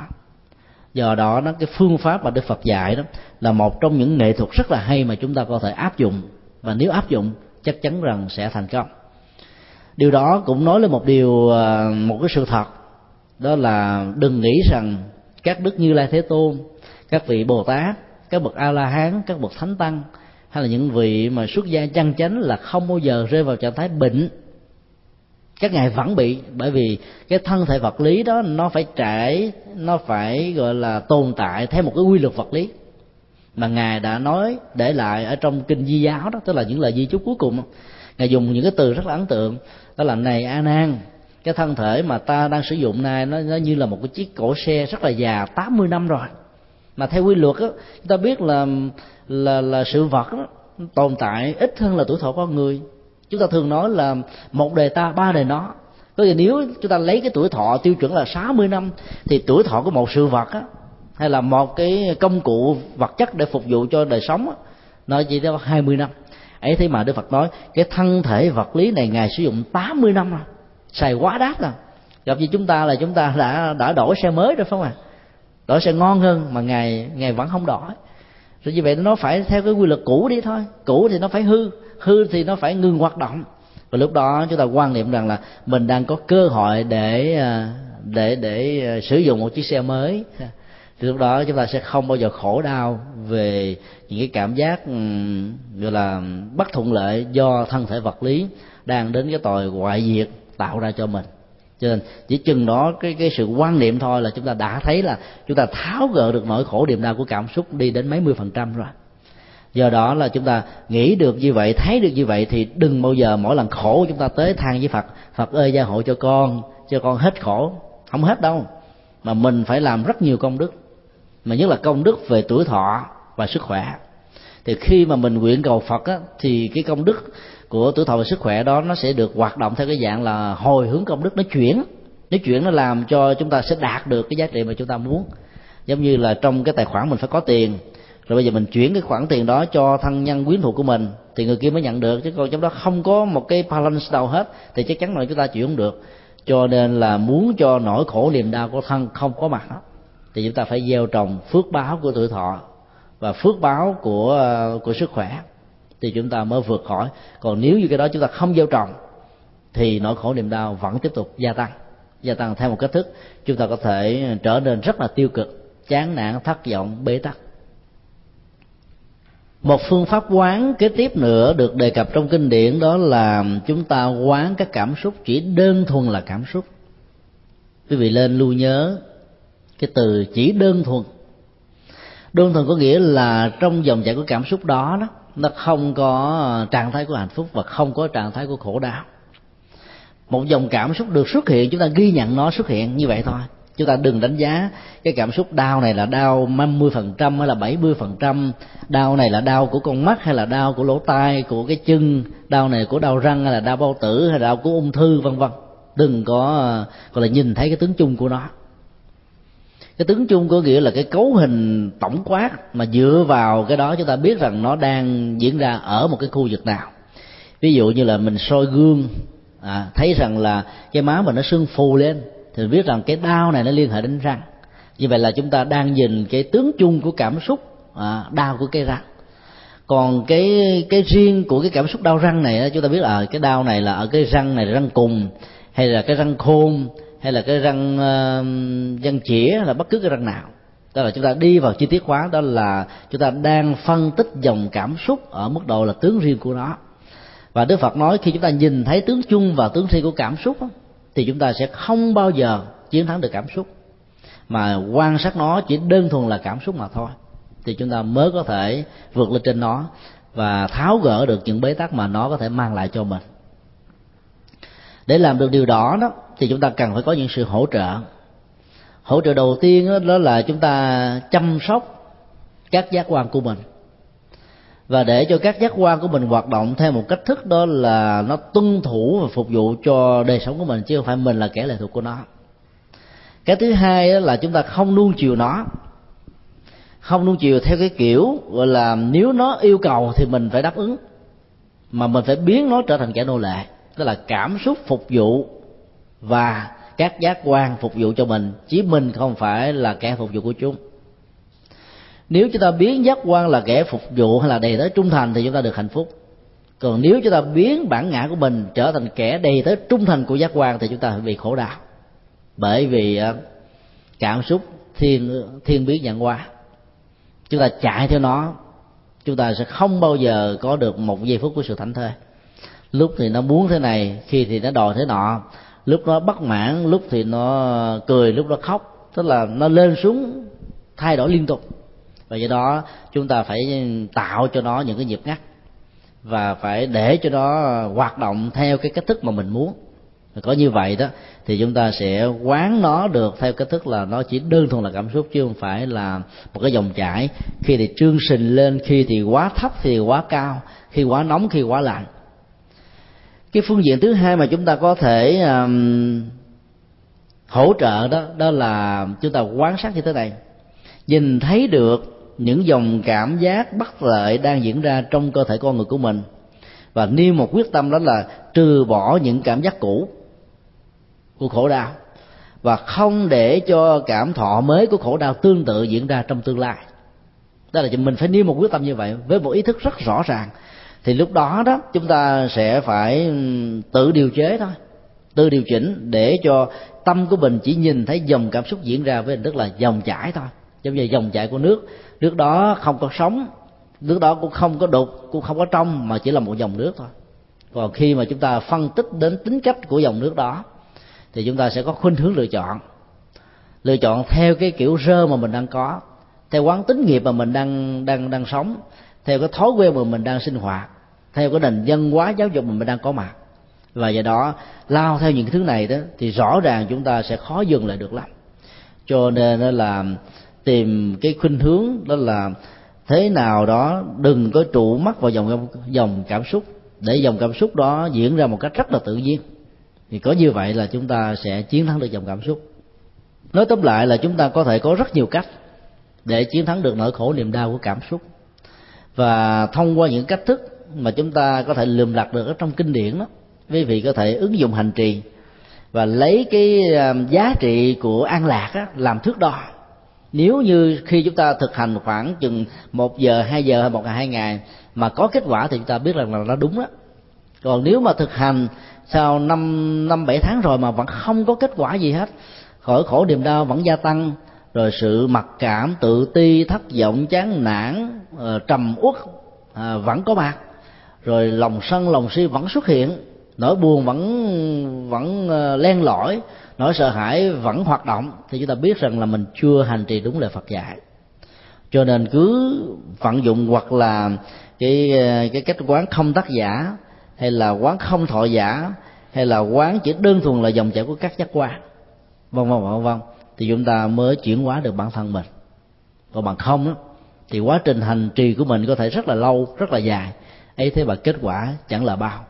Cho nên từ lúc đó chúng ta thấy ở trong kinh pháp hoa đức phật đưa ra một cái hình ảnh rất là lạ tên là cha trẻ con già. Tức là nói lên một cái điều là nếu chúng ta làm đúng thì cái thời lượng không còn là quan trọng nữa. Phương pháp là một trong những cách thức để chúng ta rút ngắn cái thời gian tu tập. Và và và đó là lý do tại sao chúng ta thấy đức phật rất là trẻ, mà ngài có thể trở thành đạo sư của những người rất là lớn tuổi, cha trẻ con già. Như vậy là quá trình của sự tu tập không được tính điếm theo cái cách thức là tỷ lệ thuận với thời gian, mà là nó tỷ lệ thuận với phương pháp hành trì và dẫn thân. Cái thứ hai nữa là nó tỷ lệ thuận với cái tâm của chúng ta vận dụng trong sự hành trì đó.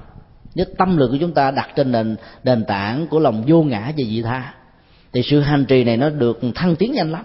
Còn nếu chúng ta đặt trên nền tảng của danh, vọng, quyền lợi, rồi cạnh tranh, vân vân, làm le, lấy le với thiên hạ, thì chắc chắn rằng là cứ mỗi một sự hành trì đó đó, chúng ta đã nuôi lớn thêm một bản ngã. Và bản ngã này nó sẽ hành hoạt, nó tạo chúng ta ra những cái cảm giác hạnh phúc tạm thời thôi, chứ đó không phải là hạnh thức phật. Và lao theo cái cảm giác hạnh phúc của bản ngã đó đó, thì rõ ràng nỗi khổ niềm đau sẽ gia tăng cho nên đôi lúc có nhiều người nói là tại sao tôi làm phật sự mấy mươi năm mà phiền não cứ có mặt? Bởi vì cái cái sự phát tâm dấn thân làm việc không được không được mãnh liệt theo kiểu tinh thần vô ngã phục vụ mà có thể đặt méo mó theo một cái khuynh hướng nào đó thì cái đó nó có thể tạo ra những cái gai góc của nghịch cảnh đối với mình. Cho nên là phát triển tu tập để ờ, bỏ bớt dòng ờ, bất lợi của cảm xúc tiêu cực đó, thì trước nhất chúng ta phải tu tập trạng thái tâm lý vô ngã, trong nhận thức luận, trong tâm lý học, trong cách ứng xử hành trì, và trạng thái vô ngã nhiều chừng nào thì chúng ta đi tới đâu chúng ta hanh thông được chừng đó. Cái vô ngã đó nó đòi hỏi chúng ta phải vượt qua khỏi biên giới của chủ nghĩa hình thức. Chúng ta cũng không nên lệ thuộc vào à, một chủ nghĩa, một học thuyết nào, hay là phải với một cái danh nghĩa nào mà chúng ta phải linh động linh động, đừng có câu chấp và đừng có để, gọi là, mất dạng, thay hình. Cái kiểu, gọi là, mất gốc một cách chỉnh diện. Và khi chúng ta sống theo cái hạnh nguyện, gọi là, tùy duyên như vậy đó, thì rõ ràng là chúng ta sẽ gặp rất nhiều cái hoàn cảnh thuận lợi để làm đạo. Còn chúng ta bám vào một cái danh nghĩa nào đó, phải là danh nghĩa này mới làm đạo được. Còn những danh nghĩa kia không làm đạo được, thì chúng ta đã đi sai con đường hành trì của nhà phật rồi. Nhà phật không quan trọng danh nghĩa, mà quan trọng ở cách thức chúng ta dụng tâm mà có dụng tâm đúng thì kết quả ăn vui mới bắt đầu có mặt chúng tôi xin à, kết thúc cái à, phần pháp thoại liên hệ đến à, một vài góc độ chuyển hóa cảm xúc theo tinh thần Phật dạy ở trong kinh tạng Bali và kinh điển Đại thừa. Một số tôn giáo hữu thần thường đề cập đến tính cách tác giả của nỗi khổ niềm đau dựa trên cái học thuyết gọi là an bài của thượng đế. Ví dụ như là đạo lý do thái hay là cơ đốc giáo cho rằng tất cả mọi người đều mang ở trong họ tội tổ tông. Và với tội tổ tông, cho nên nỗi khổ niềm đau có thể xuất hiện với chúng ta bất cứ lúc nào. Muốn tháo gỡ được cái ờ, bế tắc đó đó, không gì khác hơn là chúng ta gia khoán niềm tin mình vào thượng đế. Tin vào thượng đế, rồi chúng ta làm theo những gì kinh thánh đã dạy, thì sự bế tắc sẽ được rút ngắn và nỗi khổ niềm đau sẽ được chuyển hóa ở một mức độ tối đa rất nhiều điều hứa hẹn đã được đề cập ở trong kinh. Và cuối cùng thì tín đồ các tôn giáo vừa điêu vẫn không tìm ra được một giải pháp thật sự. Bởi vì quy kết tác giả vào thượng đế, rồi sợ ngài, rồi kính ngài để mong ngài ban ơn, thì rõ ràng chúng ta thấy nó đã bị sai lầm. Ở chỗ đó là ngài thượng đế không phải là một bậc nhân từ, như rất nhiều người đã hiểu qua ba tính cách là toàn năng toàn bi và toàn trí. Nếu như thượng đế và thần linh có được các tính cách đó đó, thì rõ ràng các ngài đâu cần phải trừng phạt con người. Dù những con người đó đã nổi loạn chống lại thượng đế, trên thực tế đó thì nỗi khổ niềm đau của nhiều người liên hệ đến thiên tai, lũ lụt, hạn hán mất mùa, động đất, sóng thần, và người ta không lý giải được nên kết cho nó là thượng đế. Và nếu thượng đế là thật sự là tác giả của những thứ này thì rõ ràng chúng ta không nên kính các ngài, bởi vì các ngài đã tạo ra một thế gian hoàn toàn hư hỏng. Nói theo ngôn ngữ của đức phật ở trong cái bộ đại luật của luận, luật tạng, bali, đó là, nếu thượng đế có mặt, nếu phạm thiên có mặt, thì như lai sẽ liệt phạm thiên vào một một đối tượng là phạm trù của tội lỗi, vì đã cấu thành một thế gian hư hỏng. Thế gian hư hỏng đó đó, đặt trên nền tảng của phân biệt giai cấp, phân biệt trên màu da phân biệt giới tính nam nữ phân biệt gọi là kẻ cao thấp người giàu sang rồi kẻ hạ liệt vân vân. Và các cái chủ nghĩa phân biệt đối xử đó để làm cho mảnh đất của ta bà hay là đời sống quan hệ giao tế của những con người trong ta bà này trở nên rất là xa lạ với nhau.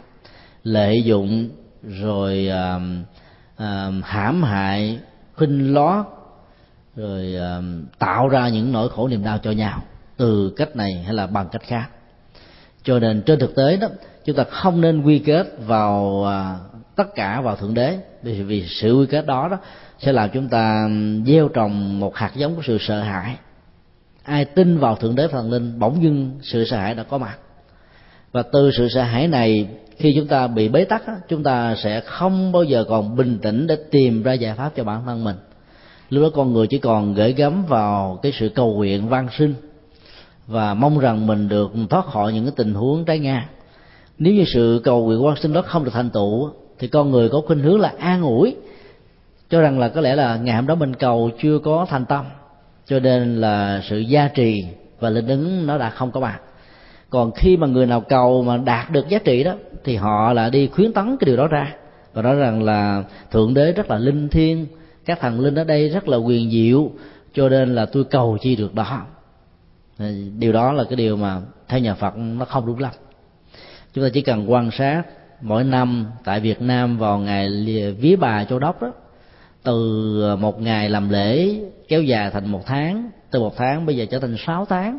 Và nhờ cái nền văn hóa gọi là mê tín đó đó mà rất nhiều người dân làng nghèo khó ở vùng châu đốc đó, đã trở thành những người gọi là giàu kết xu họ trở thành những người ờ, các khách sạn, rồi nhà trọ, vân vân. Trong đó những kẻ nghèo hèn khác đó, là bán ờ, vặt, bán buôn, thì thân phận của họ sau 10 năm, sau 20 năm cũng như vậy. Bởi vì nhân quả mà, mình gieo hạt giống của nghề nghiệp ừ, với đồng lương thấp, thì ờ, cái quả mình đạt được nó cũng thấp thôi, chứ không thể nào cao được. Còn phải đầu tư công nghệ hiện đại, phát triển kỹ thuật, vân vân như là các nước phương tây, thì một giờ làm việc có thể bằng một năm đó, của những người dân nghèo khó ở những nước nghèo khó thôi. Đó là nhân quả rõ ràng như vậy. Cho nên chúng ta thấy là thông qua sự cầu nguyện các cái dân làng nghèo khó bán ờ, bán vặt hay là trồng sâu cút ẩm á, vẫn kéo dài thân phận khó khăn của họ thôi chứ không có chuyển hóa thay đổi được. Do đó chúng ta có thể kết luận rằng là sự cầu nguyện đơn thuần á, vẫn không thể mang lại những giá trị an lạc mà chúng ta muốn mà chỉ có thông qua cái chủ nghĩa hành động, có nghĩa là mình phải gieo trồng rất nhiều công đức. Rồi cái lời ước nguyện nó sẽ được hành hoạt theo một cái tính cách như là sự xúc tác vậy để cho những hạt giống tốt của mình đã gieo trồng, bỗng dưng nó được trổ nở sớm hơn thời gian chúng ta dự định. Chẳng hạn như là chúng ta gieo trồng à, mai và biết rằng là năm nay đó, cái mùa lạnh nó sẽ diễn ra sớm hơn vào tháng 11 cho nên các bao mai có thể là nở sớm và nếu mà chúng ta muốn hoa mai nở đúng vào ngày à, 28, 29 và 30 Tết đó, thì chúng ta phải dùng chất hóa chất thôi. Để chi? Để giảm cái sự à, kích thích hóc môn ở trong thân thể của thai. Và do đó hoa sẽ nở chậm hơn. Và nhờ như vậy đó thì cái ảnh hưởng của thời tiết khí hậu vẫn không làm chúng ta bị gọi là bị lỗ ở trong cái mùa mùa tết với cái giá tiết khí hậu rất là lạnh. Tương tự nếu chúng ta biết là là cái mùa nóng kéo dài quá nhiều thì hoa mai sẽ có thể nở muộn. Và trong trường hợp đó chúng ta có thể dùng hóa chất. Mà nếu không có hóa chất thì chúng ta có thể dùng nước ấm khoảng chừng 25 cho đến 35 độ. Chúng ta tưới vào dưới gốc cây của cây mai thì chắc chắn rằng cây mai này nó sẽ nở nhanh hơn à. Nó nở nhanh hơn thời gian dự định. Cho nên cái ước muốn nó trở thành trắc xúc tác thôi.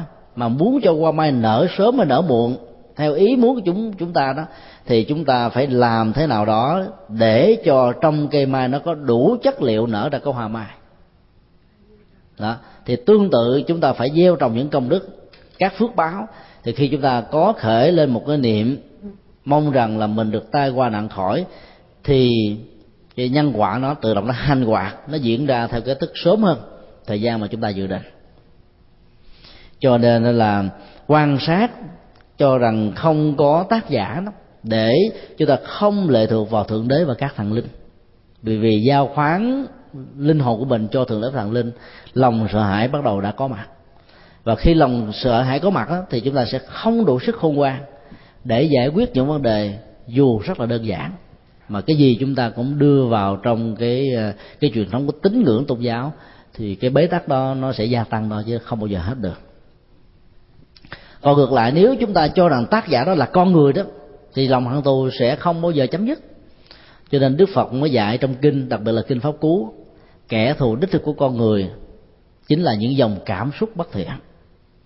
Ví dụ như là cảm xúc của lòng tham, cảm xúc của lòng sân, cảm xúc của lòng si, cảm xúc của tâm lý gọi là tiêu cực, hay là thái độ bản ngã, sự cống cao ngã mạn, lòng bỏn sẻn keo kiệt, ganh tị, hơn thua và không tùy hỷ với thành công của người khác thì tất cả hàng tá, những cái cảm xúc tiêu cực vừa nêu đó, trở thành kẻ thù của sự tiến hóa đạo đức và trở thành kẻ thù của sự an lạc, chứ không phải là con người. Con người chẳng qua cũng chỉ là một công cụ để thực hiện những cảm xúc bất thiện mà con người có thôi. Nếu như không có dòng cảm xúc, nếu như không có trạng thái nhận thức, thì chắc chắn rằng có con người cũng như là không. Không có hành động nào được thực hiện, giống như là trường hợp của các robot robot. Bởi vì chúng không có dòng chảy của ý niệm không có nhận định, đánh giá được. Mặc dầu ngày nay người ta đã làm ra những cái thể robot mới, họ cài đặt những cái dòng cảm xúc vào ở trong các robot này, để chúng có thể nghe sự điều khiển của con người, để chúng có thể hiểu lý giải và thông cảm nỗi khổ niềm đau con người. Chúng tôi có xem cái bộ phim của Hollywood mới từ gần đây. Họ giả tưởng, nhưng mà giả tưởng đó có thể thực hiện được bởi vì họ có thấy, có thể lấy dòng chảy cảm xúc của con người thông qua các máy ờ, là điện tâm đồ đó, để cấu hình ra một cái dòng cảm xúc gọi là nhân tạo cho các robot. Và khi các robot đó có mặt trong tương lai vào năm 2010 á, thì à, lúc bấy giờ số lượng người thất nghiệp sẽ được nhiều hơn. Vì à, chúng ta thuê người làm, chưa chắc người ta đã trung thành tuyệt đối với mình.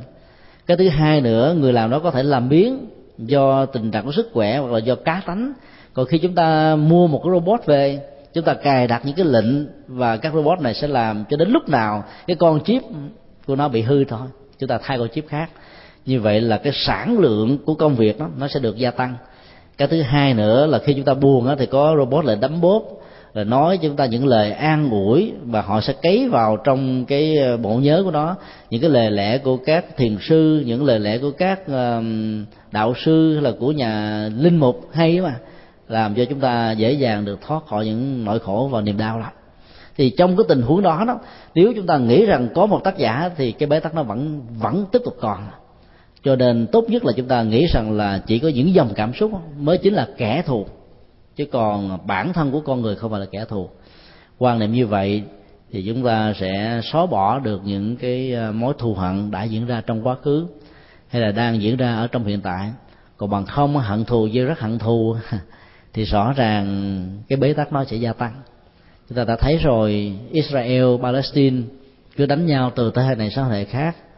Bangladesh và um, Pakistan với Ấn Độ cứ kéo dài hoài thôi.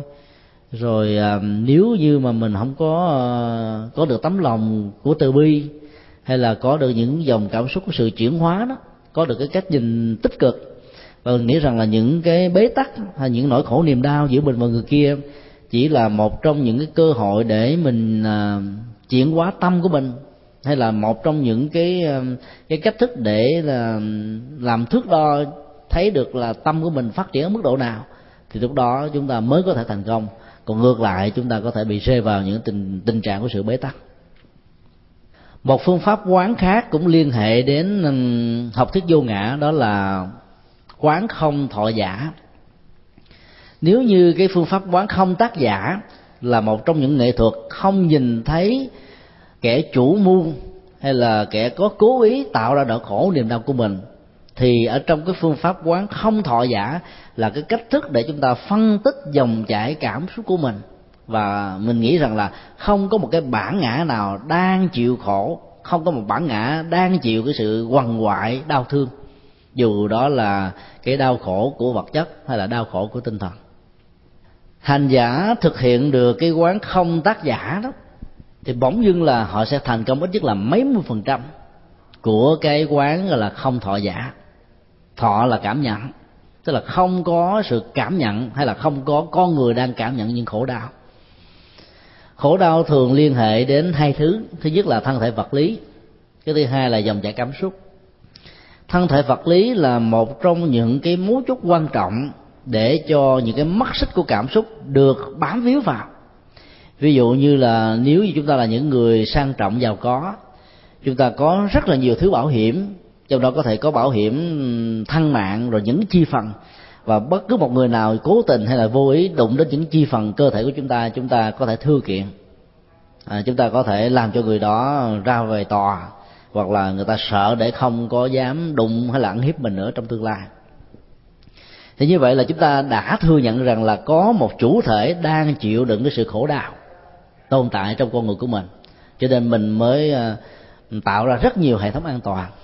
Dĩ nhiên là cuộc sống trong thế gian này nó có ờ, rất nhiều phương tiện. Phương tiện an toàn, phương tiện an ninh, phương tiện bảo hộ. Tất cả những cái đó cũng rất là cần thiết để cho mình được an tâm. Nhưng mà ngược lại đó, khi chúng ta thiết lập những thứ đó đó, thì nỗi sợ hãi đã được gieo rắc ngay cái sự thiết lập của chúng ta ví dụ như là khi chúng ta nhìn thấy các đức giáo hoàng đi trên những loại chiếc xe mà loại AK và đại liên thông thường bắn không lũng để chi để không ai có thể hãm hại các ngài được. Hoặc là chúng ta thấy những ông tổng thống của những quốc gia quan trọng đó đi đâu là có cái hệ thống gọi là an ninh à, trong một cái đường kính khoảng chừng vài chục cây số. Chúng ta nghĩ rằng cái đó để mang lại cái sự bình an mà trên thực tế sự thiết lập đó đã tạo ra nỗi sợ hãi lớn rồi. Trong khi đó chúng ta quan sát những bậc cao tăng của của phật giáo. Chẳng hạn như là đức đạt lai lạt ma. Cái khu đà lâm sa la đó là cái khu mà quý vị lên không hề thấy một anh lính nào. Canh chừng. Chỉ cần cầm một quả lưu đạn đứng từ dưới đồi quăng lên đồi là ngài có thể chết. Tan xương nát thịt. Do vì ngài không sợ cho nên cái chết nó không đến thông thường vậy đó. Chúng ta càng sợ thì à, nó càng đến mà chúng ta bản lĩnh. Chúng ta thấy được rằng là không có một chủ thể đang chịu những nỗi khổ niềm đau. Thì nỗi khổ niềm đau có cũng thành không. Nó trở nên bị vô hiệu quả liền. Hoặc là những vị thiền sư của chúng ta trong quá khứ đó, đi đâu đâu bao giờ có người hộ vệ đâu. Không có những bodyguard. Bản thân đức phật cũng vậy. Mà ngài giảng toàn là những kinh điển cao thượng ngược lại truyền thống văn hóa của ấn độ giáo và các tôn giáo lúc bấy giờ. Ấy thế mà ngài đâu có sợ ai ám sát ngài đâu, không có. Trên thực tế ngài đã từng bị ám sát. Ngài đã từng bị vô khống, nhưng mà những thứ đó không ảnh hưởng đến đến bản thân của ngài. Bởi vì ngài là sống với một trạng thái cảm xúc là không có thọ giả. Cho nên tất cả những cái đó nó nó nó không tạo thành một cái phản ứng phản ứng đối lập. Ví dụ khi chúng ta ném một cái quả banh vào trong bức tường với một cái uh, sức chạy đó là 300 cây số một giờ. Thì cái quả banh này sẽ văng ra bằng một cái tốc độ tương tự có thể là 280 cây số hay là hai trăm rưỡi cây số.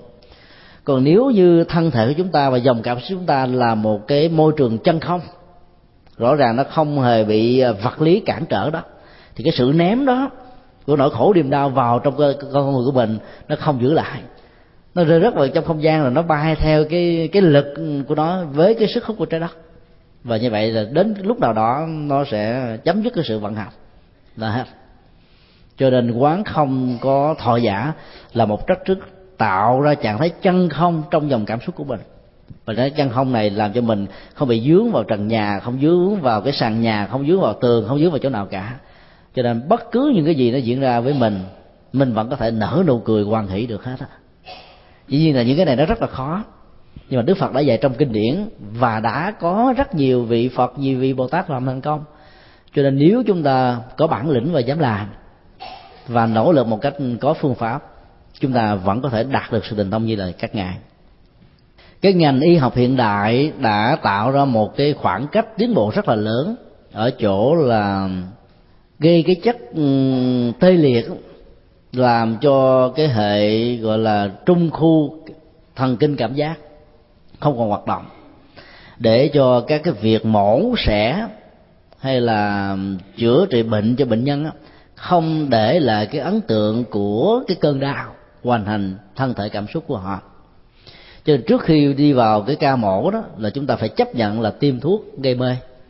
Như vậy là chất thuốc gây mê nó có thể được hoạt dụng như là một cách thức làm tê liệt cảm xúc vì cơ thì cảm xúc chỉ là một cách thức đè nén thôi.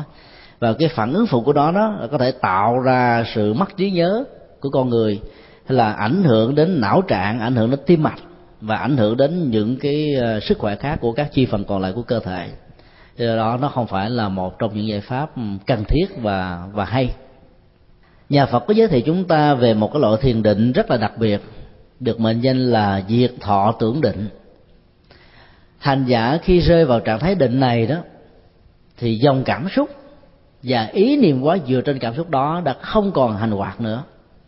Chúng ta sống nhưng mà chúng ta không có cảm xúc.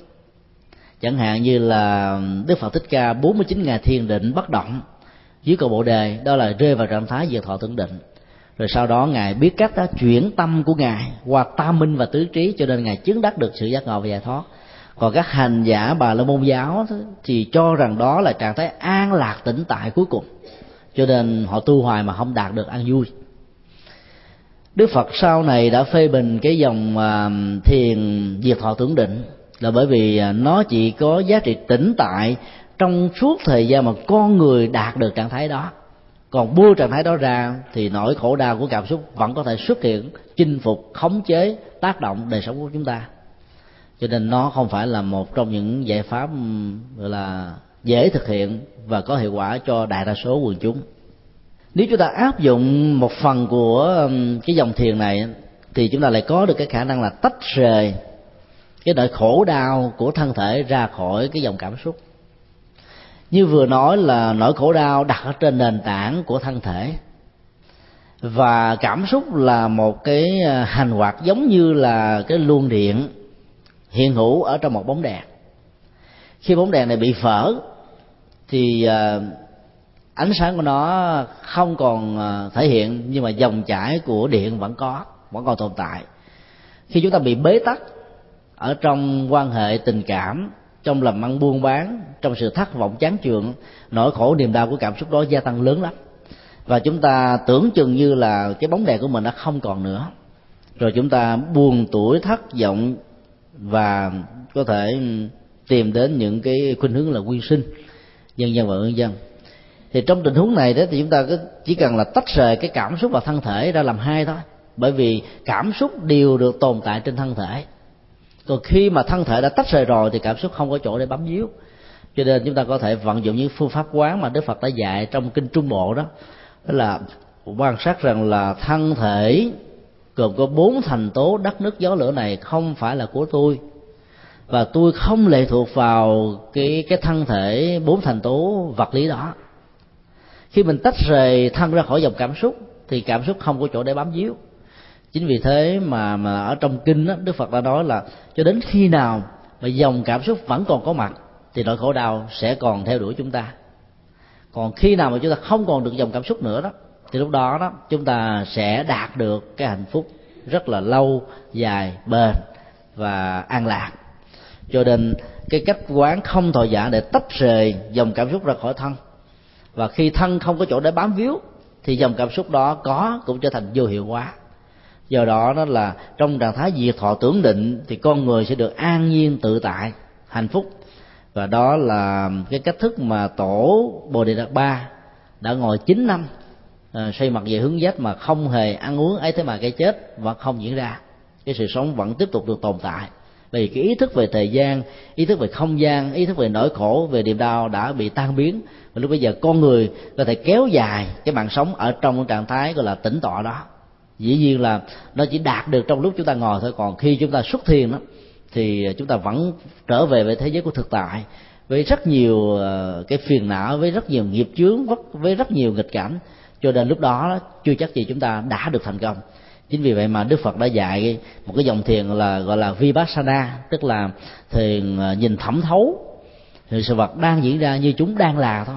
Tức là chúng ta không để cho dòng cảm xúc của thương ghét đối lập nhị quyên à, can thiệp vào sai sử theo một cái hướng là nếu như thích hợp với mình thì mình tán đồng còn nếu như không thích hợp thì mình loại trừ mình chống đối mình à, làm thế này thế kia. À, vân vân vân vân.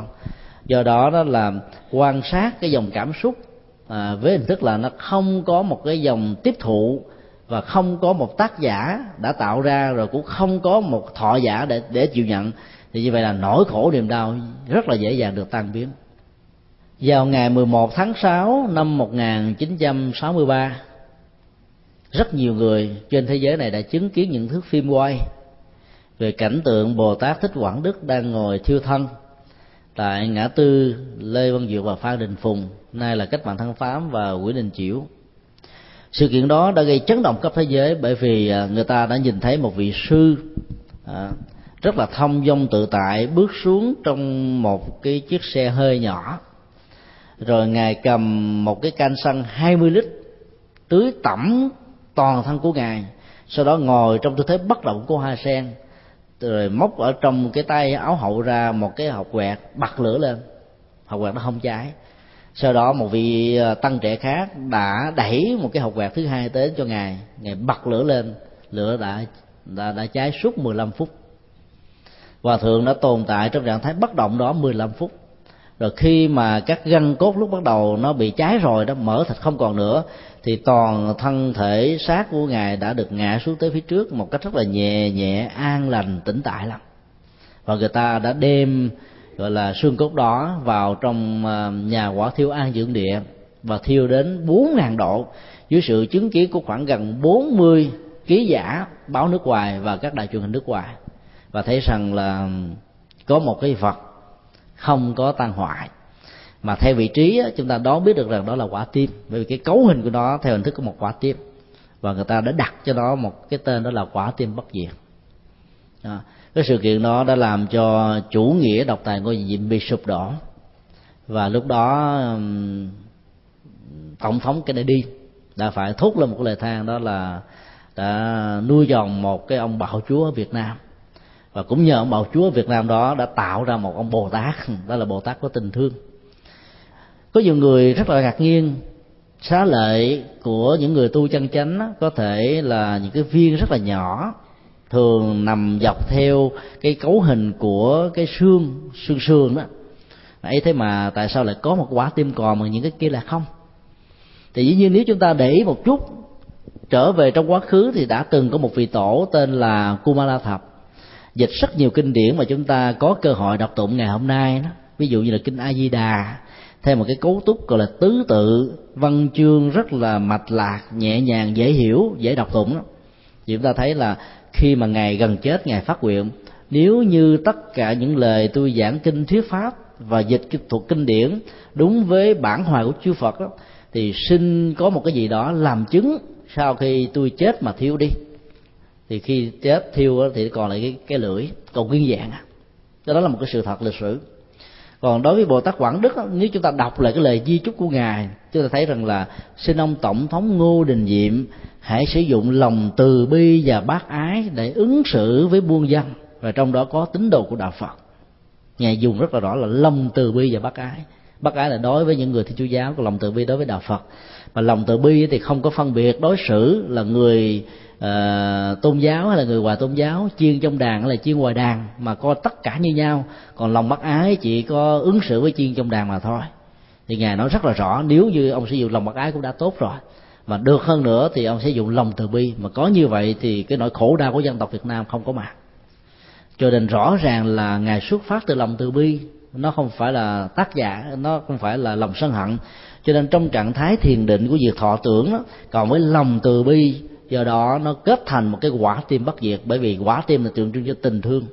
Và tình thương của lòng từ bi, rõ ràng nó có thể, gọi là, không bao giờ bị tan biến ở trong lửa dữ của sân hận, ở trong tất cả những cái biến cố của cuộc đời. Vân vân vân vân cho nên là nếu chúng ta duy trì được cái trạng thái, gọi là, quán tưởng, quả quan tam muội, hay là cái dòng thiền từ bi à, ở trong những cái nỗi khổ niềm đau thì rõ ràng là cái cái trạng thái gọi là không thọ giả nó sẽ được tồn tại, xuất hiện. Giống như là trạng thái của một người mẹ sẵn sàng chịu đựng nỗi khổ niềm đau cho những đứa con của mình. Còn khi mà tình thương không có đó, thì chúng ta sẽ khó có thể chịu đựng được chuyện đó lắm. Anh em giúp đỡ lẫn nhau có giới hạn. Ông bà đối với con cháu cũng có giới hạn, nhưng mà cha mẹ đối với con á, con ruột của mình á, thì cái giới hạn đó được, gọi là, mở rộng. Xin lỗi, được là rút ngắn ở một mức tối đa cho nên lòng từ bi đã giúp cho bồ tát quảng đức quán được, gọi là, không thọ giả ở trong lửa dữ suốt 15 phút. Và giờ đó, khi đưa lên là bốn ngàn độ, quả tim đó vẫn không bị tan rã đối với thời gian. Kinh đại bát niết bàn có đề cập đến một câu chuyện liên hệ đến những ngày cuối cùng của đức phật thích ca. Ngài kể lại rằng là vào những ngày đó đó, thì cái khổ thọ của thân đang diễn ra một cách rất là khốc liệt ngài phải nghiêng người qua bên trái rồi nghiêng qua bên phải, nghiêng tới nghiêng lui mà vẫn không không không không không có khỏe được. Lúc đó ngài phải nhập vào thiền định, nhập vào sơ thiền, nhị thiền, tam thiền, tứ thiền. Rồi sau đó là bốn thiền vô sắc giới. Rồi sau đó là diệt thọ tưởng định. Và vẫn chưa áp phê, ngài phải, gọi là, lặp đi lặp lại cái tiến trình cũ thứ đề định đó đó, đến 28 lần theo kinh đại bác niết bàn đã mô tả thì ngài mới hoàn toàn chiến thắng được cái cái dòng cảm xúc khổ thọ của thân. À, như vậy là trong thiền quán đó chúng ta có thể biến nó trở thành một cái à, cái cái cái cái sự vượt lên trên dòng cảm xúc trung khu à, của cảm giác chứ không phải là làm tê liệt. Làm tê liệt là một trạng thái ức chế còn vượt lên trên có nghĩa là chúng ta tạo ra cái trạng thái hỷ lạc ở trong thân. Và trạng thái hỷ lạc này à, ngài đã dạy rất là rõ ở trong 16 pháp quán niệm ngày dạy thế này là khi chúng ta hơi hết một hơi thở vào thật là sâu, hay là thở ra một hơi thở nhẹ nhàng thật là sâu, chúng ta liên tưởng rằng là cái trạng thái hỷ và lạc đang tồn tại, xung động trong toàn thân của chúng ta. Toàn thân được hiểu như thế này, đó là nó có mặt ở trong từng cái thớp thịt, rồi từng làn da, từng tế bào, từng gân cốt, từng cái mạch máu, từng sự sống và nếu như cái niềm hỷ lạc đó nó tồn tại và nó xâm chiếm có mặt phủ trùm khắp toàn thể thân của chúng ta thì dòng cảm xúc của khổ đau đó, nó có nó nó nó sẽ được tan biến nó bị tan biến đi. Cho nên quan sát như vậy và quán tự như vậy thì chúng ta sẽ chiến thắng được cái cái cảm xúc khổ đau mà không cần phải dùng đến những cái loại thuốc gây tê hay là gây mê. Hoặc là chúng ta có thể nhập vào dòng thiền là diệt thọ tưởng định. Dĩ nhiên diệt thọ tưởng định chỉ tồn tại trong một thời gian ngắn thôi còn khi chúng ta quán được cái sự tĩnh tại, cái hỷ lạc đang tồn tại toàn thân đó, an lạc toàn thân tôi thở vào, an lạc toàn thân tôi thở ra, thì lúc đó chúng ta có thể chiến thắng được nó. Do đó, nó cái phương pháp mà đức phật dạy đó là một trong những nghệ thuật rất là hay mà chúng ta có thể áp dụng. Và nếu áp dụng, chắc chắn rằng sẽ thành công.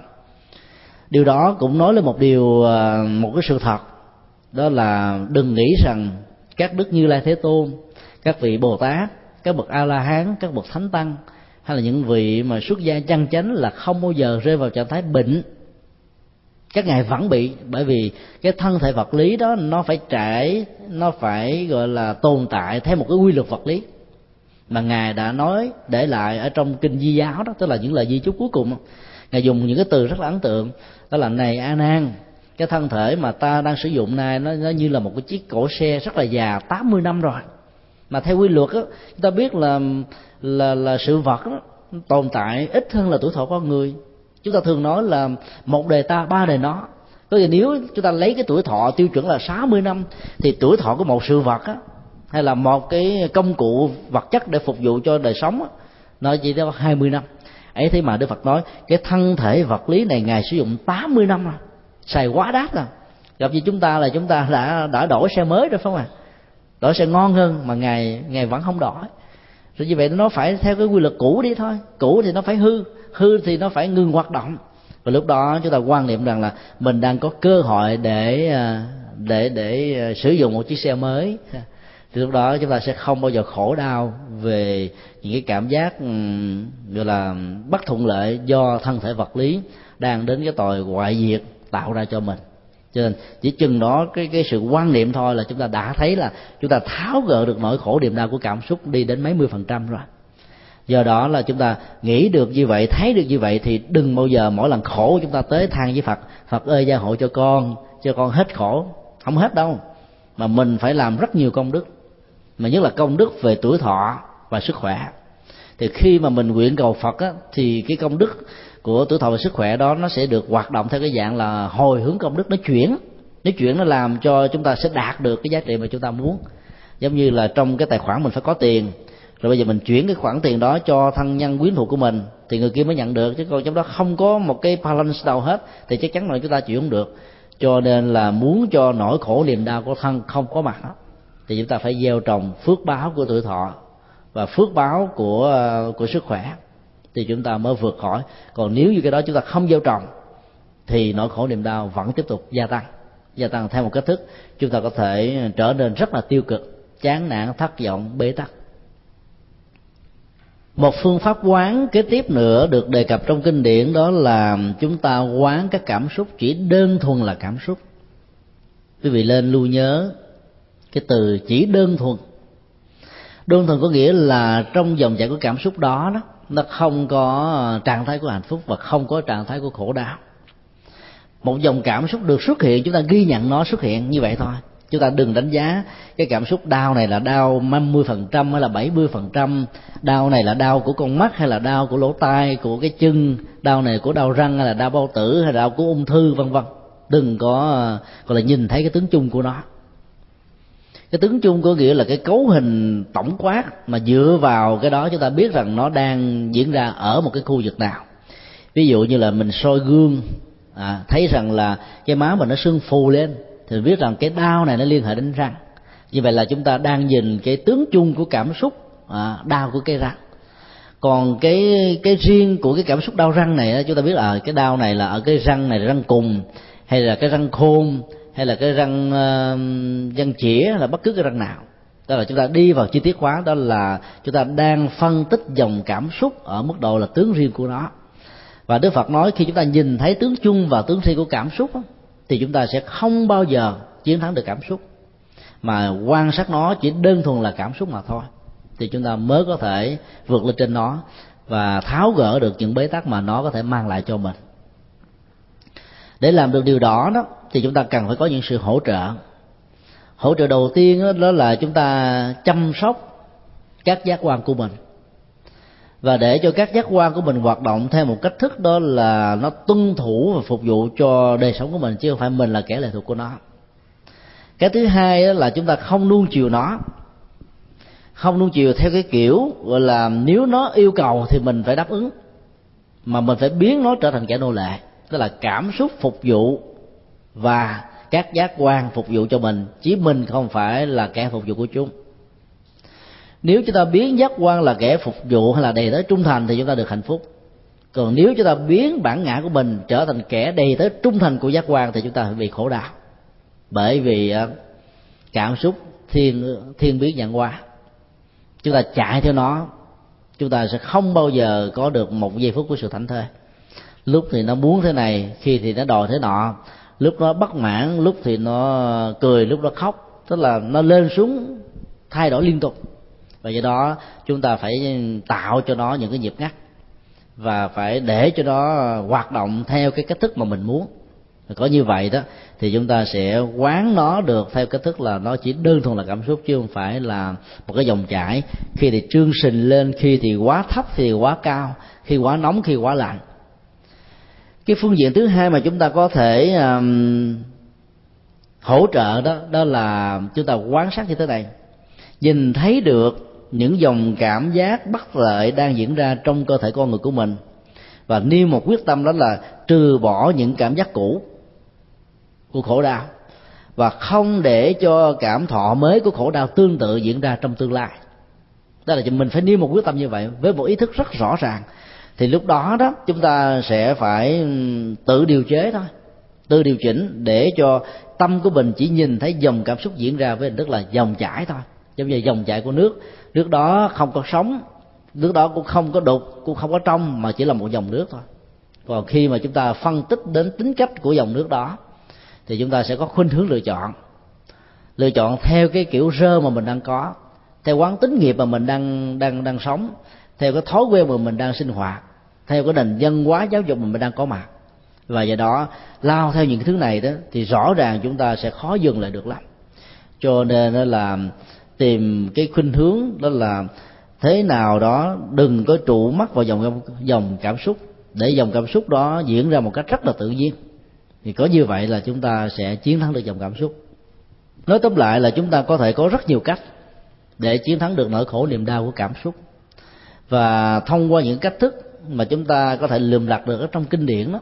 Quý vị có thể ứng dụng hành trì và lấy cái à, giá trị của an lạc đó, làm thước đo. Nếu như khi chúng ta thực hành khoảng chừng một giờ hai giờ hay một ngày hai ngày mà có kết quả thì chúng ta biết rằng là nó đúng đó.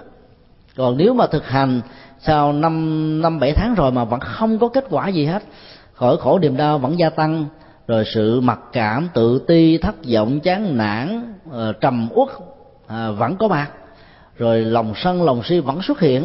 Nỗi buồn vẫn vẫn ờ, len lỏi. Nỗi sợ hãi vẫn hoạt động. Thì chúng ta biết rằng là mình chưa hành trì đúng lời Phật dạy. Cho nên cứ vận dụng hoặc là cái ờ, cái cách quán không tác giả hay là quán không thọ giả hay là quán chỉ đơn thuần là dòng chảy của các giác quan vân vân vân vân thì chúng ta mới chuyển hóa được bản thân mình. Còn bằng không đó, thì quá trình hành trì của mình có thể rất là lâu rất là dài ấy thế mà kết quả chẳng là bao. Cho nên, từ lúc đó chúng ta thấy ở trong kinh pháp hoa, đức phật đưa ra một cái hình ảnh rất là lạ, tên là cha trẻ con già. Tức là nói lên một cái điều là nếu chúng ta làm đúng thì cái thời lượng không còn là quan trọng nữa. Phương pháp là một trong những cách thức để chúng ta rút ngắn cái thời gian tu tập. Và và và đó là lý do tại sao chúng ta thấy đức phật rất là trẻ, mà ngài có thể trở thành đạo sư của những người rất là lớn tuổi cha trẻ con già. Như vậy là quá trình của sự tu tập không được tính điếm theo cái cách thức là tỷ lệ thuận với thời gian, mà là nó tỷ lệ thuận với phương pháp hành trì và dẫn thân. Cái thứ hai nữa là nó tỷ lệ thuận với cái tâm của chúng ta vận dụng trong sự hành trì đó. Nếu tâm lực của chúng ta đặt trên nền nền tảng của lòng vô ngã và vị tha, thì sự hành trì này nó được thăng tiến nhanh lắm. Còn nếu chúng ta đặt trên nền tảng của ờ, danh, vọng, quyền lợi rồi cạnh tranh, vân vân, làm le, lấy le với thiên hạ, thì chắc chắn rằng là cứ mỗi một sự hành trì đó đó, chúng ta đã nuôi lớn thêm một bản ngã. Và bản ngã này nó sẽ hành hoạt nó tạo chúng ta ra những cái cảm giác hạnh phúc tạm thời thôi, chứ đó không phải là hạnh thức phật và lao theo cái cảm giác hạnh phúc của bản ngã đó đó, thì rõ ràng nỗi khổ niềm đau sẽ gia tăng. Cho nên đôi lúc có nhiều người nói là tại sao tôi làm phật sự mấy mươi năm mà phiền não cứ có mặt? Bởi vì cái cái sự phát tâm dấn thân làm việc không được không được mãnh liệt theo kiểu tinh thần vô ngã phục vụ mà có thể đặt méo mó theo một cái khuynh hướng nào đó thì cái đó nó có thể tạo ra những cái gai góc của nghịch cảnh đối với mỗi mình. Cho nên là phát triển tu tập để à, bỏ bớt dòng à, bất lợi của cảm xúc tiêu cực đó, thì trước nhất chúng ta phải tu tập trạng thái tâm lý vô ngã trong nhận thức luận trong tâm lý học trong cách ứng xử hành trì và trạng thái vô ngã nhiều chừng nào, thì chúng ta đi tới đâu chúng ta hanh thông được chừng đó. Cái vô ngã đó, nó đòi hỏi chúng ta phải vượt qua khỏi biên giới của chủ nghĩa hình thức. Chúng ta cũng không nên lệ thuộc vào à, một chủ nghĩa, một học thuyết nào, hay là phải với một cái danh nghĩa nào mà chúng ta phải linh động linh động. Đừng có câu chấp và đừng có để, gọi là, mất dạng, thay hình, cái kiểu, gọi là, mất gốc một cách chỉnh diện và khi chúng ta sống theo cái hạnh nguyện gọi là tùy duyên như vậy đó, thì rõ ràng là chúng ta sẽ gặp rất nhiều cái hoàn cảnh thuận lợi để làm đạo. Còn chúng ta bám vào một cái danh nghĩa nào đó, phải là danh nghĩa này mới làm đạo được. Còn những danh nghĩa kia không làm đạo được, thì chúng ta đã đi sai con đường hành trì của nhà phật rồi. Nhà phật không quan trọng danh nghĩa, mà quan trọng ở cách thức chúng ta dụng tâm.